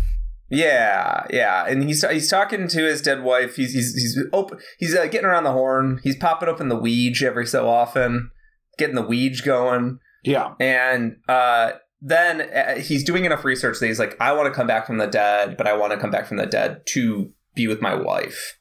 Yeah. So yeah, I mean, eventually, um, he drives the old man to suicide. Um, but then the next morning, uh, obviously, uh, uh, so he rises from the grave, as, as you do in these movies, As So- is your want. as is your one, uh, and he uh, kills James, and then uh, James's dad walks in and finds him a great sequence of just this like scrawled in blood note that says, "I've written down here, Happy Valentine's Day. You were mean and cruel right from the start. Now you have no." And then his beating heart bloodied on it, which is I, I like. This one is is you know um, I think somewhat shocking for the ending as well because it is a lot of just like you know, uh, an old sweet man being bothered about having his dog taken, played by Peter Cushing, who's like misses his wife and wants to be left alone, and the kind of brutality of the ending. Along, I mean, it, poetic justice is the perfect name for it, right? Like, which we talked about a lot, and and like that can be sort of a, a, a basic template for these types of anthology horror stories that there's some justice served out through supernatural means and this is like you know that very literally uh, both in the Yeah. title and the the you know peter cushing is not a like complex figure he is an, a completely good guy who gets tortured for no reason by an uncomplex figure in james and at the end while while Peter Cushing dies and, you know, in some ways sweetly gets to just be with his wife, he also gets one last laugh that, you know, uh, cuts James's life short. Yeah, absolutely. And like it, it, James is like as you as you stated, sort of taking his life piece by piece, and it's like very cruel. Like he finds a way to get the guy's dogs taken away from him. He finds a way to make him lose his job and thus his his retirement pay, so his pension. So like he's probably going to lose the house. He spreads rumors that he's uh, like a child molester. So the children that usually would come and hang out with him, like their parents won't come around anymore. And then finally, when he gets these mean Valentines from uh, supposedly the the the neighboring um, the neighbors. Um, he uh, that's that's like the final straw for them. He can't. He hasn't. He's lost all purpose in his life. He's lost all of his companionship and his in dogs and people. And he was getting by off of making these toys out of you know recycled recycled garbage out of out of people. There's a scene where he's like Peter Cushing is doing something that like in, in uh, Tales from the Uncanny and a few other places, people say like this is who Peter Cushing was in real life, like being like a sweetie, and he like loved kids, and he loved like entertaining people and like listening to your stories and asking how your day was. Like he was apparently a very very sweet man, which I think is like why whenever he's in a movie, I just get happy. Yeah. And when I saw Rogue One, I was like, maybe don't make a a gola of my one of my favorite actors, please. Yeah, do like a shadow or something. or just recast him. Do the do the Doctor Sleep thing. It was cool in Doctor Sleep. Um, but um, and then dedicate. You know, do a dedication to Carrie Fisher and and Peter Cushing and all the people that have passed away. Right. Um, but I guess Carrie Fisher hadn't died at that point. But um, my point is that there's actually like a lot of shots in this where he reminds me of my very very sweet 96 year old grandfather just like in terms of look. Yeah. because like he's like this what he's Peter Cushing is doing his like sweet little smile and his gentle little smile and he's being playful with the kids and it's not creepy at all. It's just like who Peter Cushing was as a real person um and why him and Christopher Lee were like friends. Um very much reminded me of my grandfather and it's very I don't know that's like one of the reasons this one touched me so much is just like that's kind of who my grandfather is he's just he's just kind of like he just lives in his little house. He's a retired guy. He just lives in his little house. His wife passed away. He's eternally dedicated to her. He does no occult stuff because he's an old Catholic. Um, but he just like adores. Oh, he doesn't eat the his blood of, of his god. yeah, Sounds pretty usually- occulty to me, Peter. Yeah, he usually just does uh, regular old uh, Catholic, Catholic cultism. Oh, cool. Okay. Um, um, you know the established stuff, the canon stuff. yeah. Um, Yeah. Stick to the hits. get, he doesn't get a Milton Bradley product involved. Stick to the hits. Yeah, stick to the hits. So, uh, yeah, that th- this this one is a really great segment because I care about this character immediately, um, and then Um, I can't care about the revenge. I'd still rank it number like three. I, I do think I go like from backwards. It goes one, two, three. The first one is a four, and then the last one is is five. Or the second one's five. We'll go through. We'll go through the rankings at the end because Sure. I want to. I want to get through all them. This is my second favorite though. Okay. I really Um, like. I know you're going to talk to the plot. I like the next one because it takes a uh, anthology uh, idea that is done to death in these, even by 1972, and it adds a meta commentary of everyone being very aware of what's of what's occurring and being unable to stop wishing for things. Yes, exactly. So you, you nailed it. What I like about this. So "Wish You Were Here" is um, a riff on Monkey's Paw. So uh, a bankrupt uh, business guy who's kind of an asshole. He got um, this Chinese figurine abroad, um, and it has a deal connected to it where you can make a certain number of wishes. After a certain point, you can keep making wishes, but they're only going to turn sour on you. Um, but you're basically like because everybody in the story grew up reading Monkey's Paw. Yeah, they all know. the They're like, this is a monkey's paw situation, which is great. yeah, they all think that um, the, this the short actually has a really good point here. They all think that they can either outsmart it or they're so distraught that they know there's a monkey paw monkey's paw scenario, but they can't fucking help themselves. Yeah, like okay, think is a so really so there, yeah, so there will be mix com- of points. A hundred percent. So like, sure, I like. I understand there's going to be repercussions from wishing that, but if I weigh the repercussions against, in like the ending case, getting how much I miss my husband, it, the repercussions are worth it. In that, yeah, but you still like the whole point is that you don't get your to have your cake and then pay a price. Your cake is uh, shitted and poisoned. Yeah, ab- absolutely. So essentially, this businessman, uh, he is hanging out with his wife. All they have left is they're selling all their stuff. All they have left is this Chinese figurine. They make their wish. The businessman's bike crashes. Or sorry, excuse me. The businessman. They wish is to have their money, and They she wishes to have their money. Yeah. The um, businessman is driving away from the house to go, you know, um, meet with his accountant again. Um, I made a wish to have money. he there's a guy, a spooky guy on a skeleton. Is it a skeleton on a bike that the effect doesn't look that good, or is it a guy with a skeleton mask? I think it's a guy. the I think it's like a guy with a. It's, it's a guy from Psychomania who spilled. It. I mean, like yeah, like like in a literal sense, like for the movie, it's it's supposed to be like a. a I think it's just supposed to be a biker. got yeah, a biker with a cool mask. Got it. Okay. Um.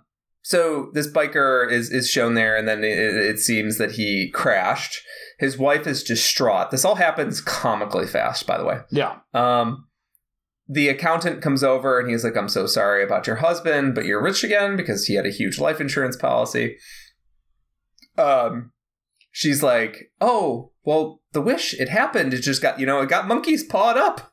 Um, and so why don't we, um, why don't I wish for him to come back?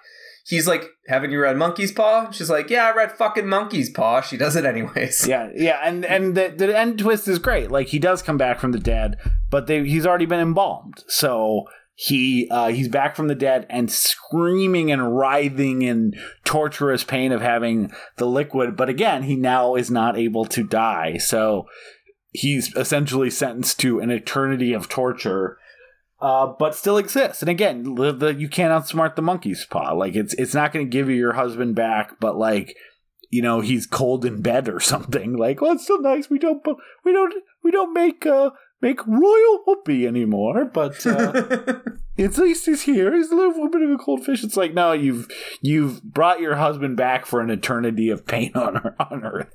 Yeah. whoops and daisies for whoopsie, you whoopsie dooders. but I, I, Um, I actually like your like it, this does feel very like uh, progressive from like storytelling of evolution because you know I know there was even some of those like Corman uh, anthology stuff that does Monkey's Paw. Monkey's Paw is obviously a older story, and I really like that they're but a story that will continue to be used in anthologies. I think there's even other Amicus ones that kind of has Monkey's Paw as a as a because it's an easy one, like you know, be careful what you wish for type stuff. Um, It's it's also the uh in in arguably the best Simpsons Treehouse of Horror. Yeah, uh, a hundred. Oh, a hundred percent.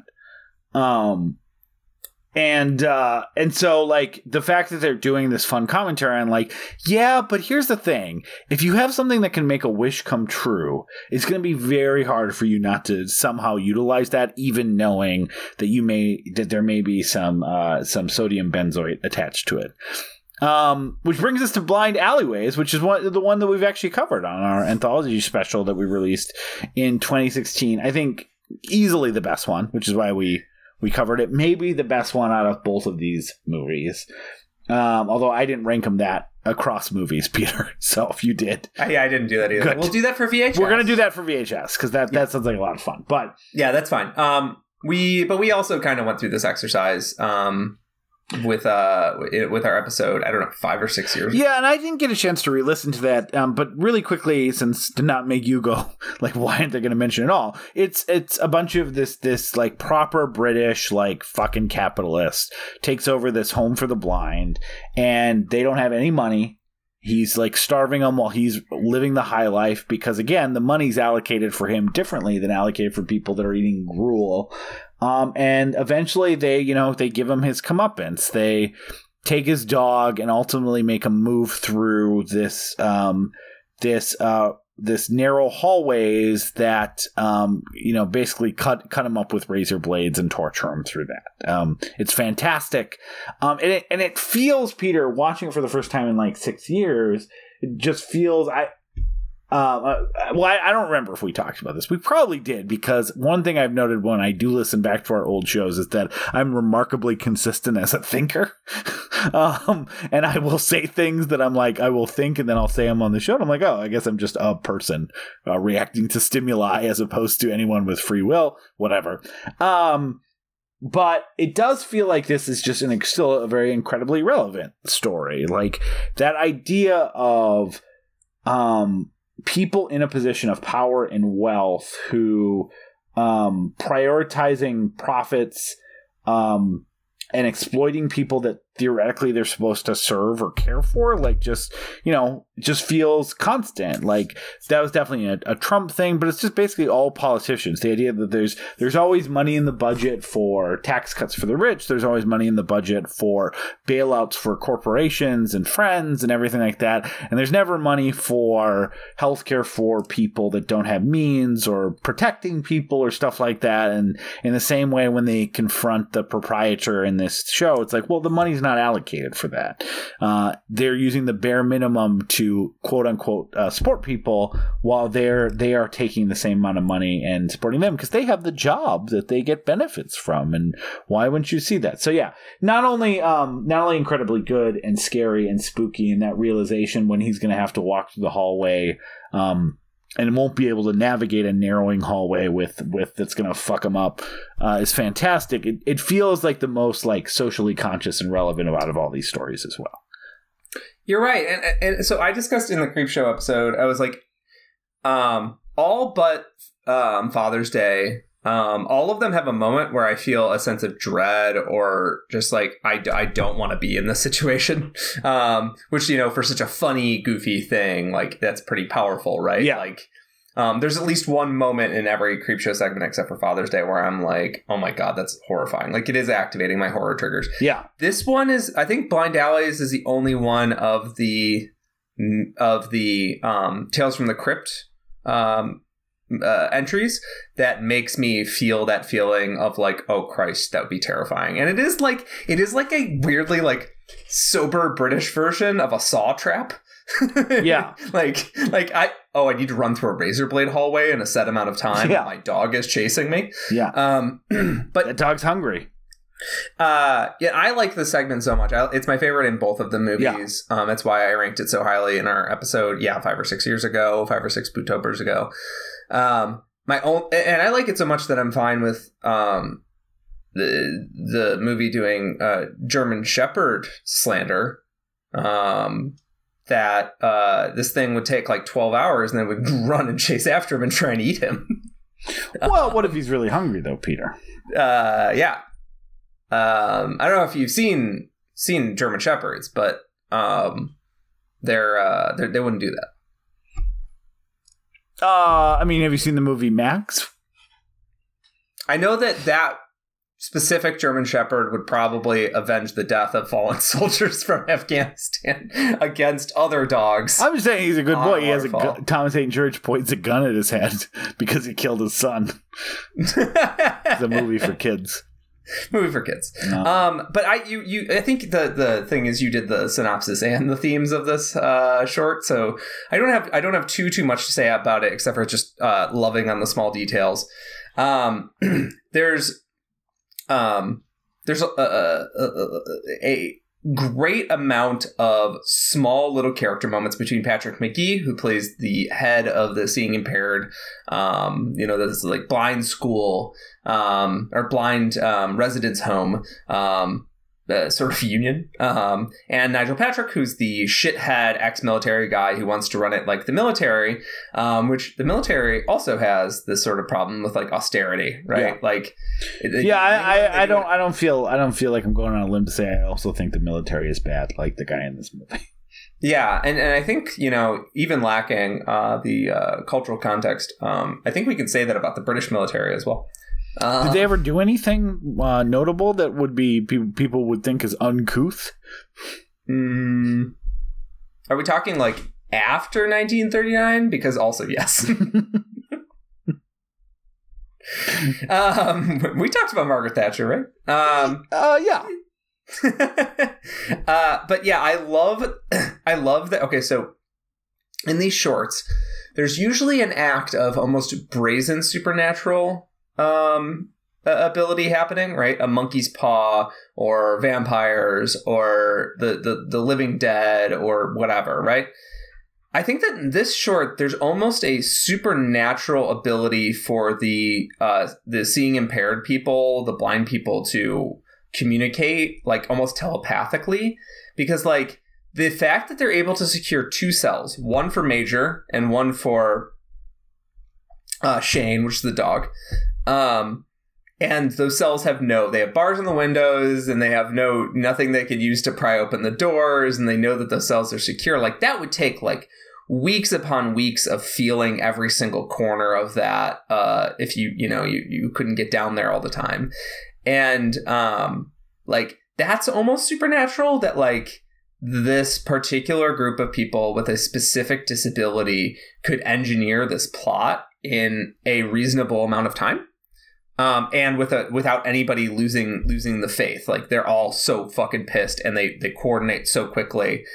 Um and uh i i love that as sort of a tweak because it's it's um it is like it's it's it's the definition of like the the empowerment of the underclass right? Like Yeah. the the, re- the reason that the reason that people like the the major act that way is because they think the underclass can't do shit to them um Yeah. and I, I I- love I love any story where like the, a particular act of either you know just really good union organizing um, or a little bit of supernatural help, maybe a combination of the both, um, allows a underclass to rise up and, and take over the um, their their sort of like fascist austerity um, bullies. Yeah, hundred percent. Uh, it it does feel good, and again, it's it's there basically saying like we can't live on this garbage. We're we know we're we're basically stuck in this this this halfway home for the rest of our lives, and you're torturing us while living the high life on the idea that it's you're lucky you get anything. Uh, in the same way, you see people on like Fox News and other shows be like, you know, they're spending their food stamps on pop.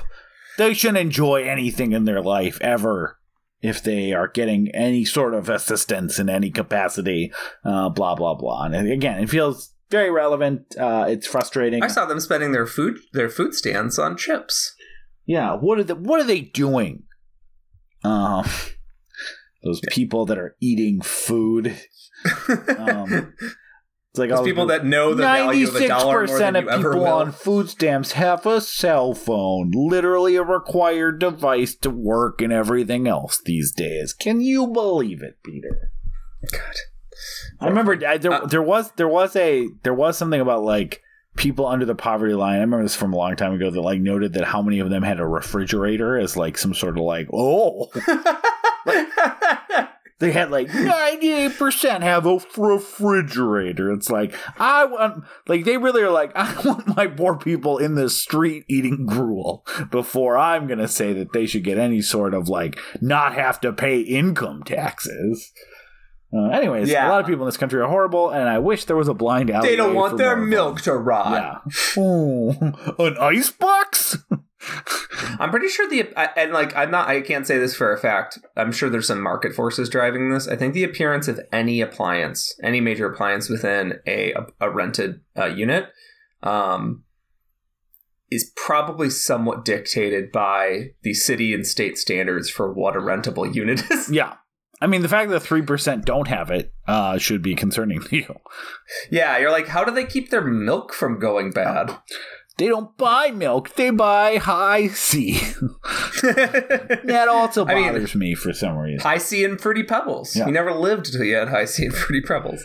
Um, I will say uh, that this is the first movie does a better job of avoiding the exoticism or sort of like I don't know problematic stuff uh, as the, this than the second movie. Um, there's only two things really here. Like one, they they do there's a fancy Chinese sculpture, but that's you know it's just sort of part and parcel um, of, of this era of movies. This movie is literally 50 years old. Um, this one isn't so much offensive as like kind of funny to me, but like this movie does play off the myth that uh, that people are seeing impaired turn into Daredevil.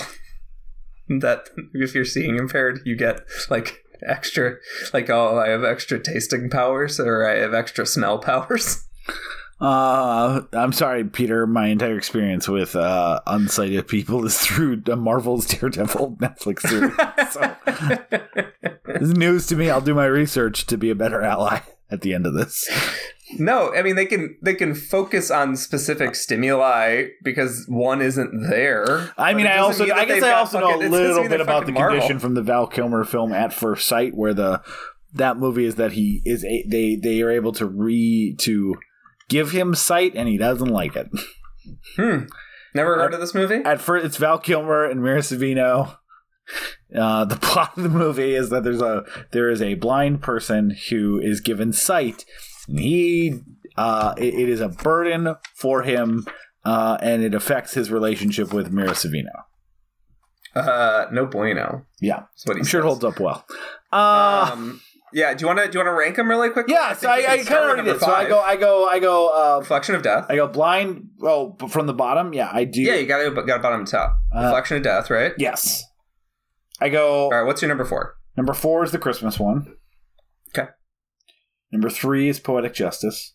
Number Okay. two, uh, Wish You Were Here. Number one, Blind Alleyways. You're just naming Pink Floyd albums.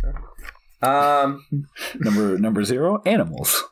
um, number not number not one B, Piper at the Gates of Dawn. This is not like VHS, where I think we might actually have legitimate arguments because we're going to be doing like A lot of a lot of different movies. Yeah. Um, I my list is number five. We're, we're on the same page. Um, the uh, reflection of death. Number four, um, for me is wish you were here. Um, and uh, number three, all through the house. Number two is um, is poetic justice, and then number one is blind alleys. The thing is, though, except for number five. I love all of them. I do too. I think this is a very consistent anthology movie. I do too, which is also kind of my take of the next one too. I actually like I like to love all of those as well. Um and I, I, I think there's two in, in Vault 4, which we're about to start talking about, that stand out for me as like the best. But I think the other three are all very good. I, I think the worst one out of all of them is Reflections of Death um, between the two movies. Um, but uh, well, I guess we're going to see very soon if Peter agrees with me. Yeah, So- wait, hold on. Real quickly, I just have to. Oh, sorry. Yeah. Yeah, just do your, your transfer and I'll talk about this on the other side. Oh, I was just going to say, but I will see very quickly because we're going to talk about Vault of Horror right now. Right now. Yeah, we are. Like, there's no musical break. We're just going to talk about it. Um, on the other side, I just wanted to note something very funny. So, because of access in England, because EC Comics is American, because of access that Milton, that, that, that yeah, they uh, call it Eck comments because they don't even know. They're like, oh, you got Eck comments. somehow end up calling it Zed Comics. Yeah, the, the Um, only way they talk about it is in the chimney suite section of London. um what is interesting about um, the two between the two movies in the first movie and all through the house is vault is from a vault of horror um, mag Yeah. reflection of death is from tales from the crypt poetic justice is from haunt of fear as is wish you were here and then blind alleys is from tales from the crypt so like only two out of five of them are from tales from the crypt And in the next one, none of them are from Vault of Horror. Yeah, it's it's uh shock suspense stories and then Tales from the Crypt, Tales from the Crypt. Yep, that's that's that's it. None of them are actually from Vault of Horror, Yeah. which I think is, is very funny. Yeah, but they did mark this as a sequel, like below the or yeah, they called they said below the crypt is the Vault of Horror, which uh, so they were kind of doing it's like this is going to be a direct sequel. We're still going to do the same sort of thing, uh, and again, funny that uh, Asylum came out in between, which uh, just shows how many of these they were making in a short amount of time. But yeah, we were Yeah, and it had uh, Asylum was Robert Bloch, so uh, I think like you know they had a different writing and directing stack going on at the time. They were just like ready, they were roaring to go. They were roaring. So we already talked a little bit about the framing device. Instead of going down the stairs, they go on a lift, as they would say, uh, and they sit down and start talking about the worst dreams that they've ever had, a recurring nightmare. Uh, and the first one is one of my favorites. It's called Midnight Mess. Uh, it is uh, essentially a. Uh, I love so I love this sort of framing. I'll go. I'll go through the plot. The um uh the our, our main character um Harold goes and kills his sister to, you know, again, shitty, shitty anthology horror protagonist, pro- protagonist in air quotes, kills his sister to get some money, uh, and then he goes to a like town and has a meal and starts discovering that some things are there may be some vampires lurking, um, and he um he goes to a, a, a restaurant, his sister's there, and he thinks he's like there, there's a there's a question about I think there's a little bit of a like is he a vampire? What's going on here? And there's this amazing reveal at the restaurant where they the curtains come up and you see everyone in the restaurant and he's the only one showing in the reflection of the mirror because everyone else is a vampire and they the, the he's the meal. His sister's back is a vampire wasn't actually killed or was brought back to, to by a vampire i'm not 100% sure. Um and they drink his blood they literally like put a fucking like spigot in his neck and fill up the fill up the cup with blood and uh yeah that's the end of it. And i love this one peter. I really do. Uh, i'm a sucker for actually um actually everyone else is the monster uh type stories. And i think that just comes from like that's the twist ending of maybe five goosebump stories where like uh most famously i think there's that one camp one uh, what is it? Uh, something horror camp. I don't remember what it's called. Um, where the whole thing of that is that like there's these kids and there might be these monsters at this camp and they're investigating. And the end of it is that you find out they're actually all um, space aliens monsters, and it's a excuse me. Um, and the camp is training them to visit the strangest world of all, Earth. Uh, but I, I love, like, I, again, I don't know if it's because of Goosebumps. I do love the twist that, oh shit, this guy's not a weird vampire who killed someone. Everyone else is, is a vampire and he's their meal. That's Wicker Man, too, right? Yeah, Spoilers yeah. for I- Wicker I also, Man. Yeah, I also I love in I saw the devil. I was just thinking about that. um, the moment when the serial killer gets in the cab and realizes he's in a in a trap for another set of serial killers. Yeah. like I I love uh, Evil versus Evil. I've been trying to format a month for it for a while because I want to do verses because like verses about a bunch of asshole mafia guys that have to fight zombies. Like I want to do I want uh, I like mo- the movie Innocent Blood, which is about a bunch of Oh, yeah. guys that have to fight Vampires. Um, yeah. Innocent Blood's great. they have to fight vampires. I I uh, I really like the concept of uh, just sticking a bunch of dirt bags up against each other. Yeah, the reveal here is great too. That scene where that curtain comes down and he's the only one uh, that you can see his reflection is just fantastic. Like I, I love it. It's it's It's a great practical effect. Yeah. Um, I I rewatched the shot a couple times to try and figure out what they were doing. I don't think they're doing the thing where there's just another dining room on the other side. Um, I don't think they're doing that because the actor looks the same. I mean, yeah, Like- unless there was some sort of like clone or twin of him. I don't know how else they would I do I think it. it might be a composite thing. It looks I love- really good. I love in camera special effects where you're just like, Yeah. You're just like, oh, you did that by spending a week with a special effects guy. You probably had, you probably shot all the dialogue scenes in the time it took for you to assemble this one scene. and then by the time the scene was ready, you're like, oh, there's the, there is the special effect that people are going to go, holy shit. Um, yeah, and I love that whatever whatever the- budget they spent on the of Horror as well. yeah whatever budget they spent on the special effects, they're like, well, we're it's got to come out of somewhere, and they choose the teeth budget. I think um, They're very- but I think it's uh, it's charming. I, it- they do look different than most vampire teeth, even if it is a little uh, protruding. um, Yeah, and I love us. I love again. We talked about like, w- do you have to devote empathy to these people at all, No. or do you get to just be a crypt keeper? Because of the length of these, and because of the length of like a Tales from the Crypt episode and such, I don't have to devote empathy to these people. I can just go like, like, wake up, dumbass! You're in Tooth Town. Wake up! Yeah, and the uncensored. So I found out why that. What's the uncensored Blu-ray that is not even on the Shout DVD, Peter? It's essentially the scene of them putting the spigot in and and making a, glass fill up with blood. Like it cuts That before the spigot goes into his neck. Yeah, that's rad. Would have loved to see it. I do love that he. Wait, do you have the DVD or the Blu-ray? I have the Blu-ray. Oh, so you saw it then? Oh yeah, yeah, yeah, yeah. I have seen it. Yeah. Um, but yeah, the the um, it's yeah, it's like a wooden handle, like Yeah. an old timey thing. Yeah. It adds a bit of like British grant, uh, uh, a British uh, class to it, you know. Yeah, Um, there, but there, it's funny. Like it's a very simple gag, but all of them being sort of like, very happy that they they got him. But they're, they're all sort of like a little fancy. They're all like they're all talking about like basically like the tannins of his blood, and Yeah. what the blood tastes like. Like it's it's a gag that like that I know vampire movies will do like straight faced, but in this sort of like silly, quick, quick kind of joke where like he accidentally gets served blood at the vampire restaurant before they realize he's a human. Yeah, It's so fu- it's so oh tomato juice, and then he's, he's like yeah. That's why, out. like, I I, I always felt like, oh, is the is the I th- I feel like they're setting up. Is he actually the vampire?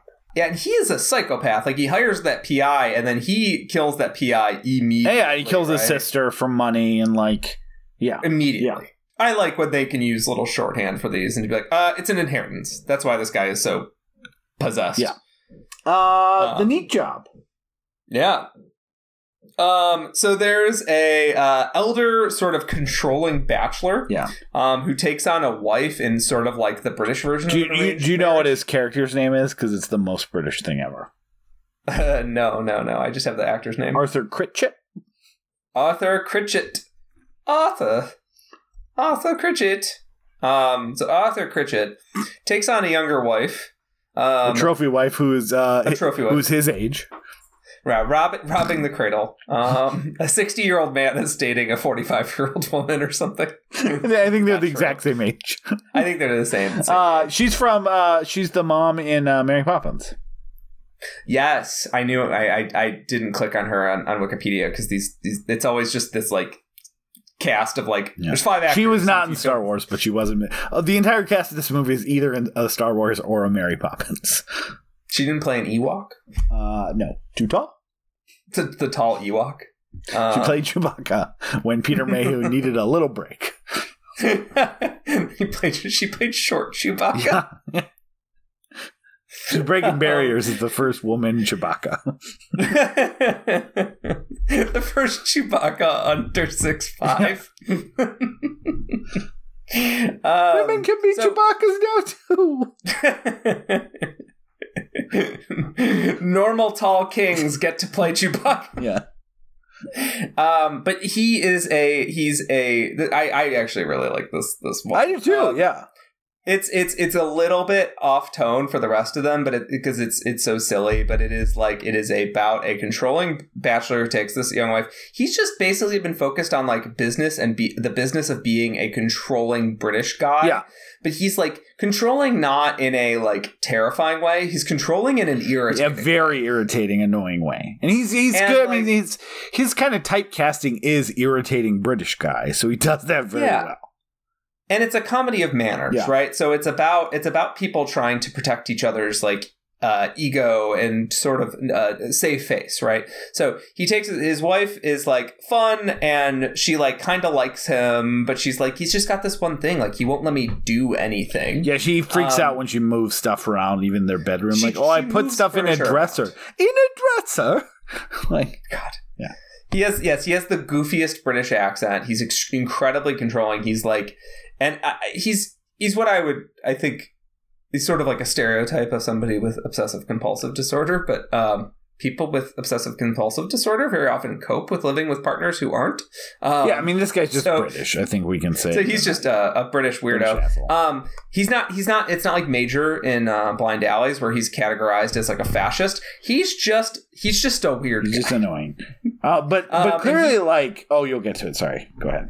but yeah, he's he's it, it- it's um he, he- she is uh trying to reorganize the house. She, he keeps rebutting her. He talks down to her. He's very condescending in this like high pitched sort of British way. He gets he's making dinner one night for her to try and like be nice, and then he ends up screaming at her about fucking um her not replacing cans in the cabinet, like her domestic duties or like replacing cans in the cabinet and then logging them within these like dry erase charts within the cabinet. And it's it's honestly a story about how mid-century modern visions of domesticity drive people bonkers. Like it's it's a story about how like being a housewife and having absolutely no limitations or sorry, having absolutely nothing but limitations um is is like unhealthy and gross. Yeah. Um, and that's what makes the segment so fun when she finally kind of breaks breaks out and uh, kills him. Um, Well, yeah, she, he's just yelling. He's berating her on the stairs over the, and she spent all day cleaning, like really trying to organize. And he's like upset about one thing out of place that she hadn't done. And he, uh, yeah, she she's she hits So- him with a hammer, kills him. There's a sequence that really gets us on her side, which is that like the house looks spotless, except for oh no, she left a little smudge on the table, and then she goes to clean the smudge, and then she gets a, a smudge on the carpet. It's very like meet the parents, just like this happens, then this happens, then this- happens, then this happens. And she panics because 6 p.m. is rolling around. He's going to come home, and um, she organizes him. She organizes his body parts into jars, and in a really terrific sight gag, Yeah. um, his teeth, his with a distinct um, gap tooth, are in a jar um, with uh, you know it says like dentures, and then there's a jar next to it that I think is implying it's his, it's nuts, and it says like odds and ends Yeah. right next to it. I think it's implying it's his nuts because there's just, Or I mean, in fairness, she's not a doctor, so she doesn't know for sure what it is. I- yeah, it could be a gallbladder. she she understands. I like the idea that like his like insidious fucking annoyance got under her skin so much that it wasn't just an act of like I can't take it anymore desperation that ca- and like in a moment of just rage understandable rage that she slams a hammer down on his head and kills him that like she fucking hates him so much that after she's dead he she still like gives him the biggest fuck you that she can think of um like I, I think that's very funny like that like that she's not in any way apologetic. She's not in any way like oh my god i can't believe I, in, a, in an act of a momentary like drop of reason i killed my husband because he was being annoying.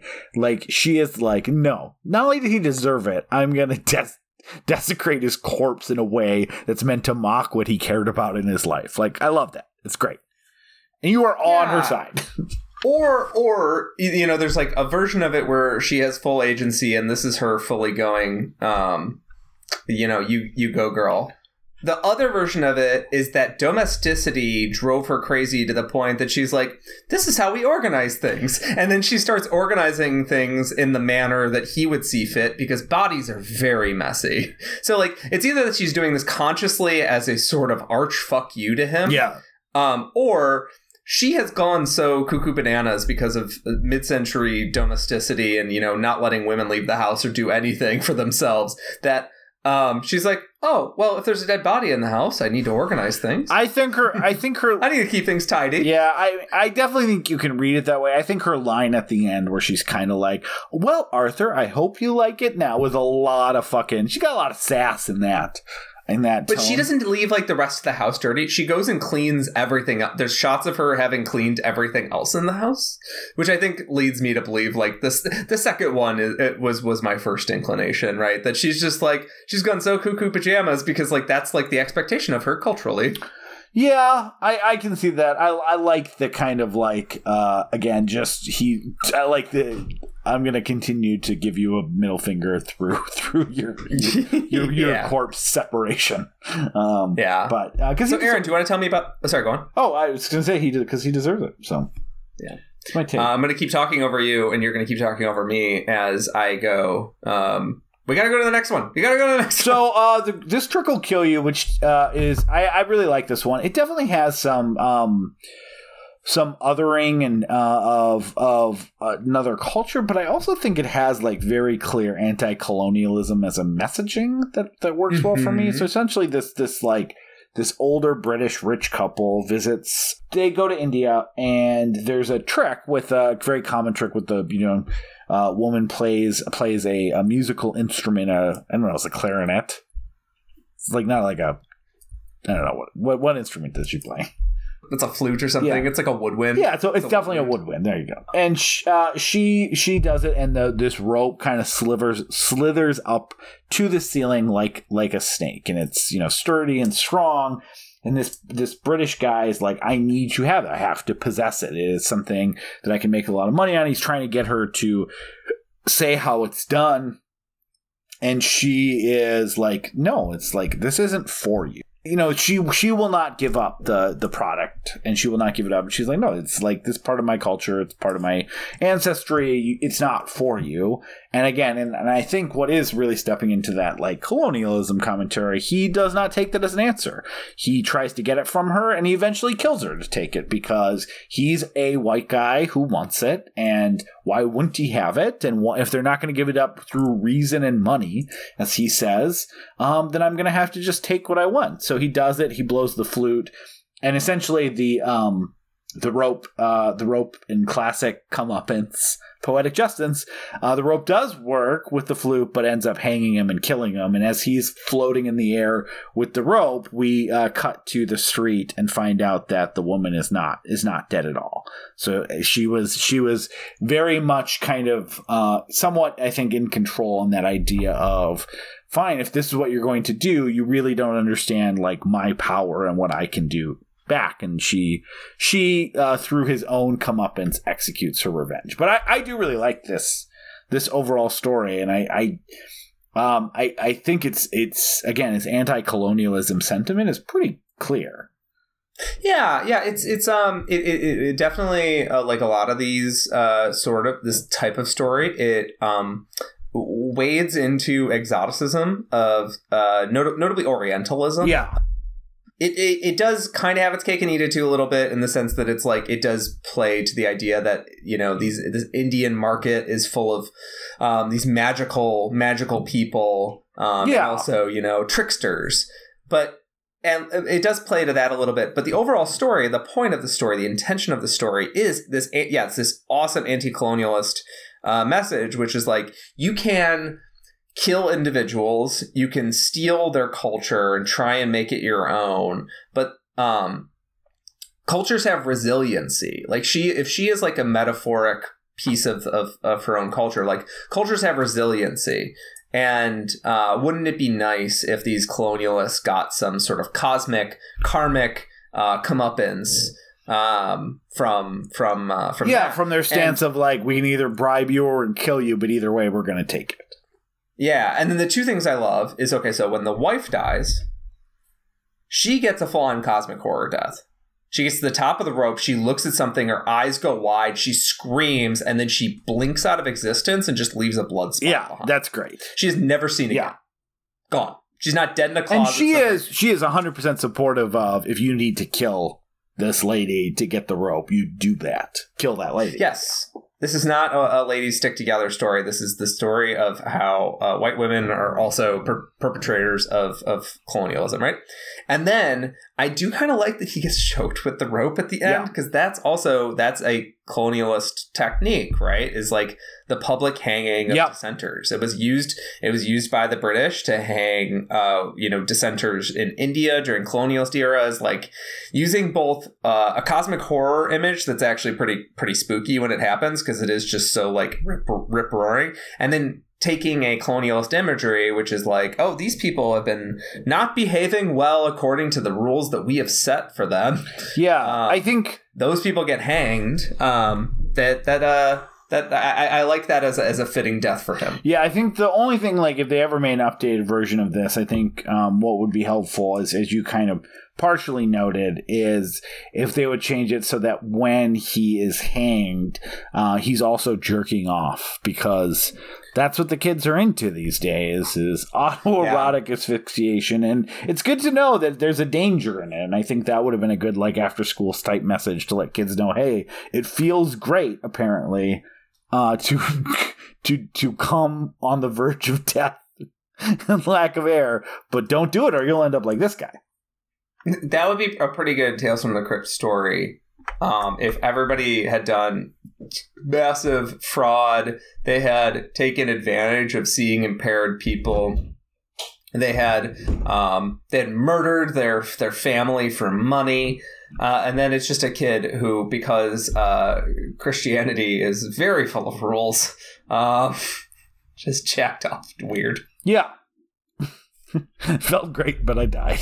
Um, as the as the tweet goes. Uh, all right, what's the what's the fourth story? The penultimate story. Bar- bargain and death is the weak one for me. Um, it is- Agreed. it is something that this is here's here's why I, I give it the same knock that I give Father's Day. There's too much plot for a short story. Therefore, it's just sort of a couple weird things happen. Yeah. So a guy, a, an author, has a life and I guess his his career's failing or some shit. He has a life insurance scam with his friend. he needs to. It's so it's got it's so got so many twists and It's exhausting. It's, so exhausting. it's like just do a buried alive. Yeah, he he he has a life insurance. He, he's going to take some sort of drug that'll make him appear dead. He gets buried alive without being embalmed. His friend is gonna. His friend is supposed to dig him up, and then they can you know split the life insurance money off of the policy together. At the same time, two medical students hear that there's a dead body in the graveyard, and they're going to go dig him up um, because he dies. You know, supposedly dies in their their unit or their building. Um, they're gonna go dig him up in the middle of the night. Um, they think it's just a corpse. When he gets out of the corpse, that gets out of the box, he like has a heart attack. What the fuck even happens here? It's just like this. Yeah, and then, like so, his friend has abandoned him. yeah, it's it's it's too much plot. It's too many twists, and it's. I mean, I I think the buried. Al- like I think for an anthology horror, I would have been fine with like he did all the shitty stuff and then he faked his own death and now he's stuck in the box and blah blah. Like that that's good. That's being stuck in a coffin buried alive is a good twist. And then it keeps going with a bunch more convoluted stuff and I yeah, it's it's it's definitely the worst of this, I think, by a by a long shot. I think it would actually be a pretty good like inside number nine or Tales from the Crypt episode or something that's like forty minutes long. It has way more bumbling in it and way more plot about like okay, so the reason the guy went through with this and this and this is because he did this and this, like, and just make it into like this, like, co- this confusion comedy. Um, instead, in like, it's not funny and it's not ironic, and we don't know really, we don't have time to know anything about anyone. Yeah. So it's just sort of this, like, it's just sort of this, like, half chub. I don't have anything. Yeah, for I, don't think I don't think it's it's as bad as Reflections of Death because there is some good imagery and some interesting stuff. It just is yeah, you're right. Too much plot, not enough character, not enough like the whole the whole point of anthology is you really need to hit on something and be somewhat simple about it, and this this doesn't do that. Uh, or you need to make a very long anthology segment, which this also doesn't do. Uh, last one is my favorite from this one, uh, Bargain in Death uh reminds me i wish i would have remembered like how close this is we did tales from the hood and there's the like the drawing and that anytime you write Oh, you mean Drawn and Quartered is the name of this one. oh sorry yeah drawn and quartered uh my Yeah, favorite Bargain in Death the one the you just talked about Yeah. Sorry. Uh, Drawn and Quartered, uh, which is my favorite one, uh, reminds me a lot of the Tales from the Hood episode or segment that we just talked about, which I kind of forgot when we were recording it about the kid who can uh, draw things on, and then in whatever happens to the drawing happens to to uh, the image. Um, or what happens to the image happens to the person that he's drawn. But yeah, this the the first part of this is not so great. uh, where he goes. Uh, the, this artist goes to Haiti. Basically, he um, he has these business partners and people in his life that basically said he's a shitty artist and he's terrible. Uh, and secretly, they they his his uh, paintings have been extraordinarily profitable, and uh, they've been cheating him.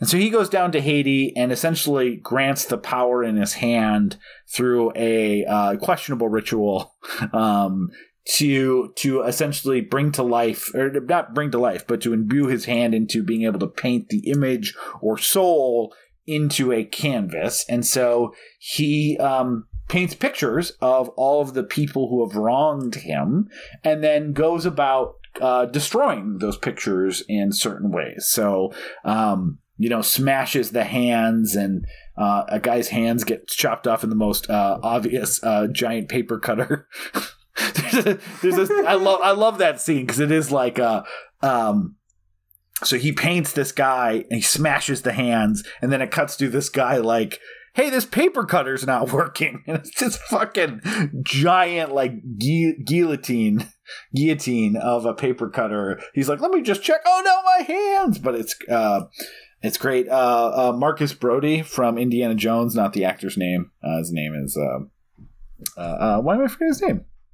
Probably the only one I don't need to look up. Uh, duh. Starts with a D. Why am I forgetting? Uh, uh, Dr. Marcus Brody's played by Denholm Denholm Elliott. Elliott? Yeah. Got got it. Exact same time. Um, Denholm Elliott. Yeah, where he's the he's the final guy who like he brings him. It's a great scene. He brings him the painting, and Denholm Elliott's like, "I know you killed these other two. I read about it in the paper. I'm gonna pull a gun on you." And he just draws a red bullet hole in the center of his head. Um, and so Denholm Elliott uh, puts the gun to his head and shoots himself. But he has a painting of himself too, which is a problem. So originally he realizes he's put it away for safekeeping so that nothing happens to it, which is a great thought. This this guy's thinking. He knows he has a, a painting that if anything happens to it, he'll be hurt or killed in that way. Um so he puts it in a safe, but he it's it's really real to life. He starts running out of oxygen uh, and almost dying. He's able to get it out of the safe, um, and then he sets it in his house where he thinks it's safe and goes. But once you know it, um, there's a guy doing stuff on the roof, uh, overlooking the the the the um, the glass ceiling or the the skylight, and uh, he collapses, breaks through, and paint thinner uh, runs makes his painting run uh, down, and the equivalent to that is that he gets fucking run over by a truck and, and smashed into uh, presumably smithereens. They show what the painting looks like. They don't show what he looks like after getting run over by the truck, just the back of him. But uh, you would imagine be pretty fucking gross based on uh, making the painting come to life. Uh, Yeah, yeah, I, I really like this one. Um, this is uh this is in the top half of the of the the shorts in here for me. Um, it does have a little bit of the exoticism by being like, what if while he's in the islands he gets a voodoo trick and he has a voodoo hand yeah.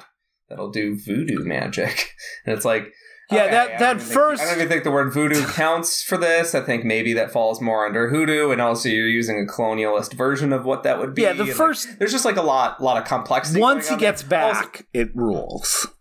but once he gets back to once he gets back to to Britain, it's just a story of a man with a magic hand that can draw paintings of somebody, and then once he desecrates the painting, you get massacred. Yes, it's it's awesome. I love it. Um, I love that the. Uh, I guess sort of like the monkey's paw. There's a little bit of a twist here.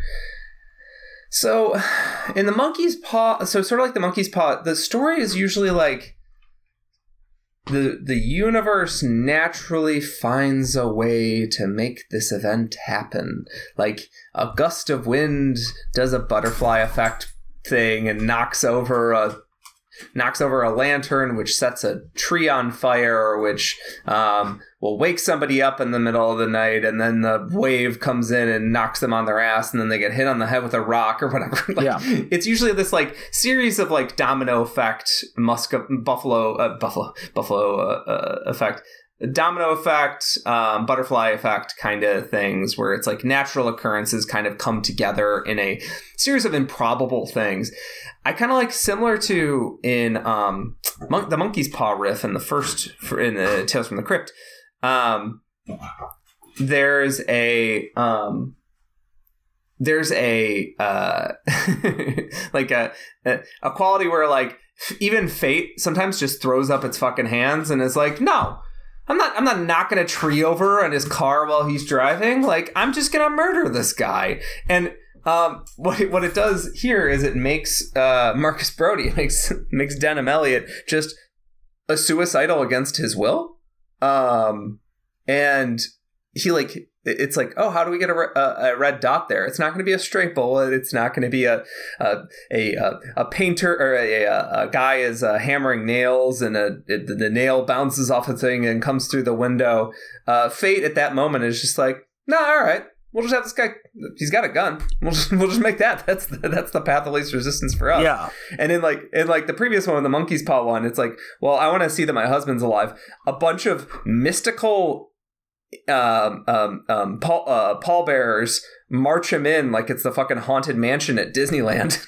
it's like Yeah. they're like- she's like, is is this my husband? And they're like, I don't know, man. Open the box. You wish for it. what do you Well, think? complain to DoorDash if you don't like your order. Just the guy who picks up the, the coffin. Please give me five stars. Um, It's the restaurant's fault, not not mine. yeah, the Grim Reaper's a real fucking dick. Um, Yeah, but I But yeah. I, I love it's I, I super like, gory. I like that it's just yeah, straightforward. super gory too, and like so many fun moments, and yeah, I I love the just the realization after he gets revenge, which is where a lot of these movies would stay and sit because again, even though he was wronged um, by his uh, business partners and lawyer and stuff like that. They're not the ones in the vault of horror reliving their nightmare. He is because he then got this uh, cruel revenge on everyone in not a commiserate way. Yes, someone screwing out of your money money is bad. Um, you know, uh, going and uh, uh, going and doing some mildly uh, racially insensitive stuff and then murdering everyone is also bad. But then you're stuck with this idea of like, oh, now I have a picture I have to keep safe. And again, I think I said it already. The part of this that I think takes it from from very good to great and kind of genius when it comes to this is that he had his own painting that he has to do something with, and like again, he doesn't do the the horror protagonist thing. He doesn't do the he doesn't do the, oh, I'm going to do something stupid and run with it down the street or something like that. He's like, I have to keep this very safe. But again, the power of the paintings is very literal. So if he's in an enclosed space without oxygen, that is going to affect him as well. And so uh, it, it almost at that point seems inevitable that if you can't keep this safe, then something bad is going to happen. And they find a very fun, gross, implying way to, to do that. Yeah, no, I, I, I really, I really dig that, and yeah, they're they're selecting. They're usually selecting for the really hard Ten Commandments. You know, they're not selecting for like, oh, my my neighbor's wife's hot. Yeah, there's no Um, embezzling. Thou shalt not embezzle. Go embezzle. Embezzle is money. Yeah, yeah. It's just don't um take that into um, murderous territory. Don't punch a painting. Um, what's what's your what's your number five? so uh, my number five is Bargain of Death. Yep, we're we're we're one to one on the duds, right? Um, I think actually for both of them, there's a dud in each, and then all the other ones are are good are good to great. Yeah, I agree.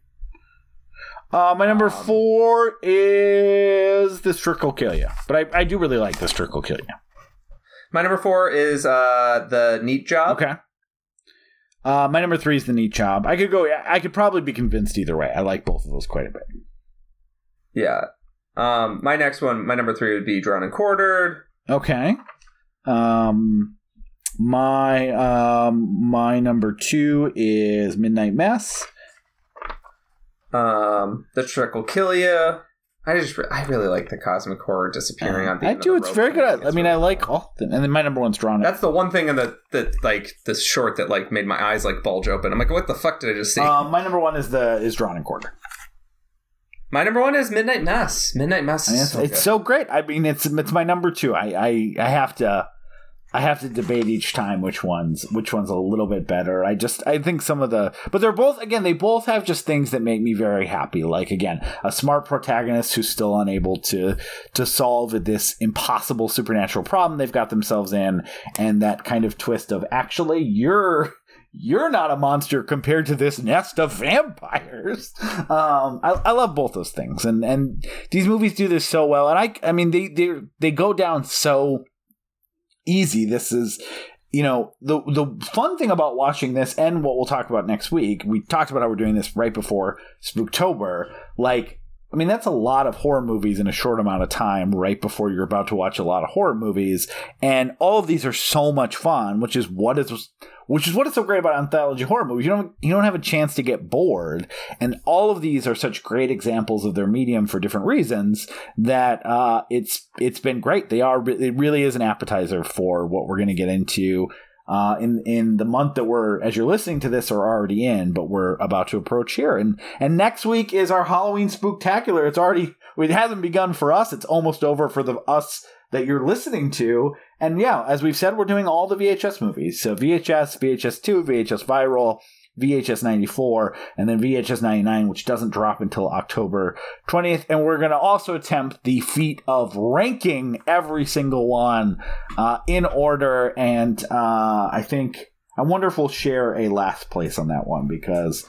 Now, admittedly, I haven't seen any of the ones for '99, but I'm pretty clear of my lap, my bottom two, having rewatched the first four.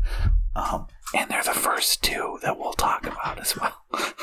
yeah, yeah. I uh, I was surprised rewatching it. Um, how uh, certain things stuck in my mind as you know the like this is the best of the best, and certain things I was like, oh wow, this is it's worse than I remembered. Uh, but it's just such a fun series. I'm really Yeah. excited. I will also be watching the Snapchat original VHS shorts that are apparently only watchable on the Snapchat app, which I felt a million fucking years old when I opened up Snapchat, dude. I'm not. I'm not. I'm not going to download it. I have to draw a line somewhere and recognize that I'm too old I, for something. I'm not. I don't recommend it. I felt so uncomfortable. I felt so uncomfortable. I'm not doing it. They But I, you know what? I may try to watch. to access any of the features. You know what I mean? They make you What? imagine if the main page of TikTok was like, "Hey, do you want to make a TikTok? Here's a picture of your face." And also, presumably, the ceiling of your bathroom. Uh, yeah, yeah, I don't like it. I, I may try. Um, I we won't talk about it next week, or we will talk about it next week, but we won't talk about it in, in our next recording session because I'm going to save it for Spooktober because I haven't seen it. But I may try to watch Siren uh, to talk about it a little bit for our um for right before we get into to 99 which apparently is the full length remake that is somewhat well received of the uh, one of my least favorite shorts the opening to vhs1 so Yeah, one one uh, unfortunate thing is that because this year I'm like, oh my god, there's all these movies that I can watch now that uh, kind of inform the movies we're watching.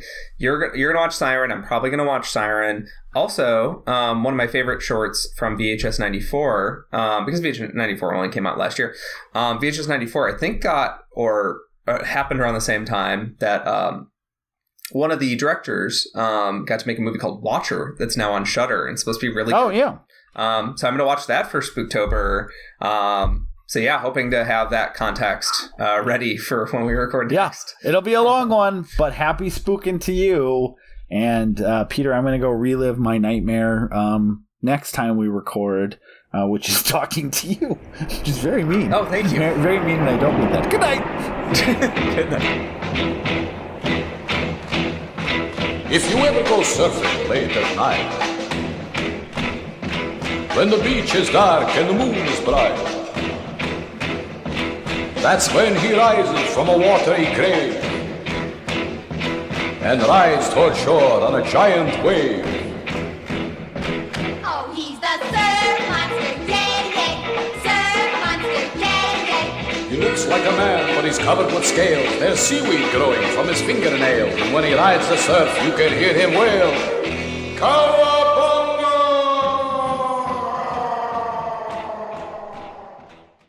Thank you so much for listening to We Love to Watch. If you made it to the end, hopefully you liked what you heard today. And if you'd like to hear more, please go to patreon.com slash we love to watch. And if you can chip in a few bucks, that would really help us keep the lights on and keep us moving forward. Uh, it wasn't an implicit threat by Peter. He just didn't know how to say it. But either way, we'll continue to make more. But it would be helpful uh, as we explain to our loved ones where all our money is going, which is all on server space. Uh, if you can't, uh, if you don't have a few bucks to chip in, we totally understand. And you want to support the show, we truly, absolutely would appreciate a uh, review on iTunes. I know every podcast says it, and it's because it really does help. And so every podcast wants that help. So please go leave us a positive review so that when people find this show organically, they hopefully want to tune in and listen. And thanks again for all of your listenership and support and time throughout the years. Uh, we really do appreciate you. Uh, with kisses and smooches, Peter and Aaron.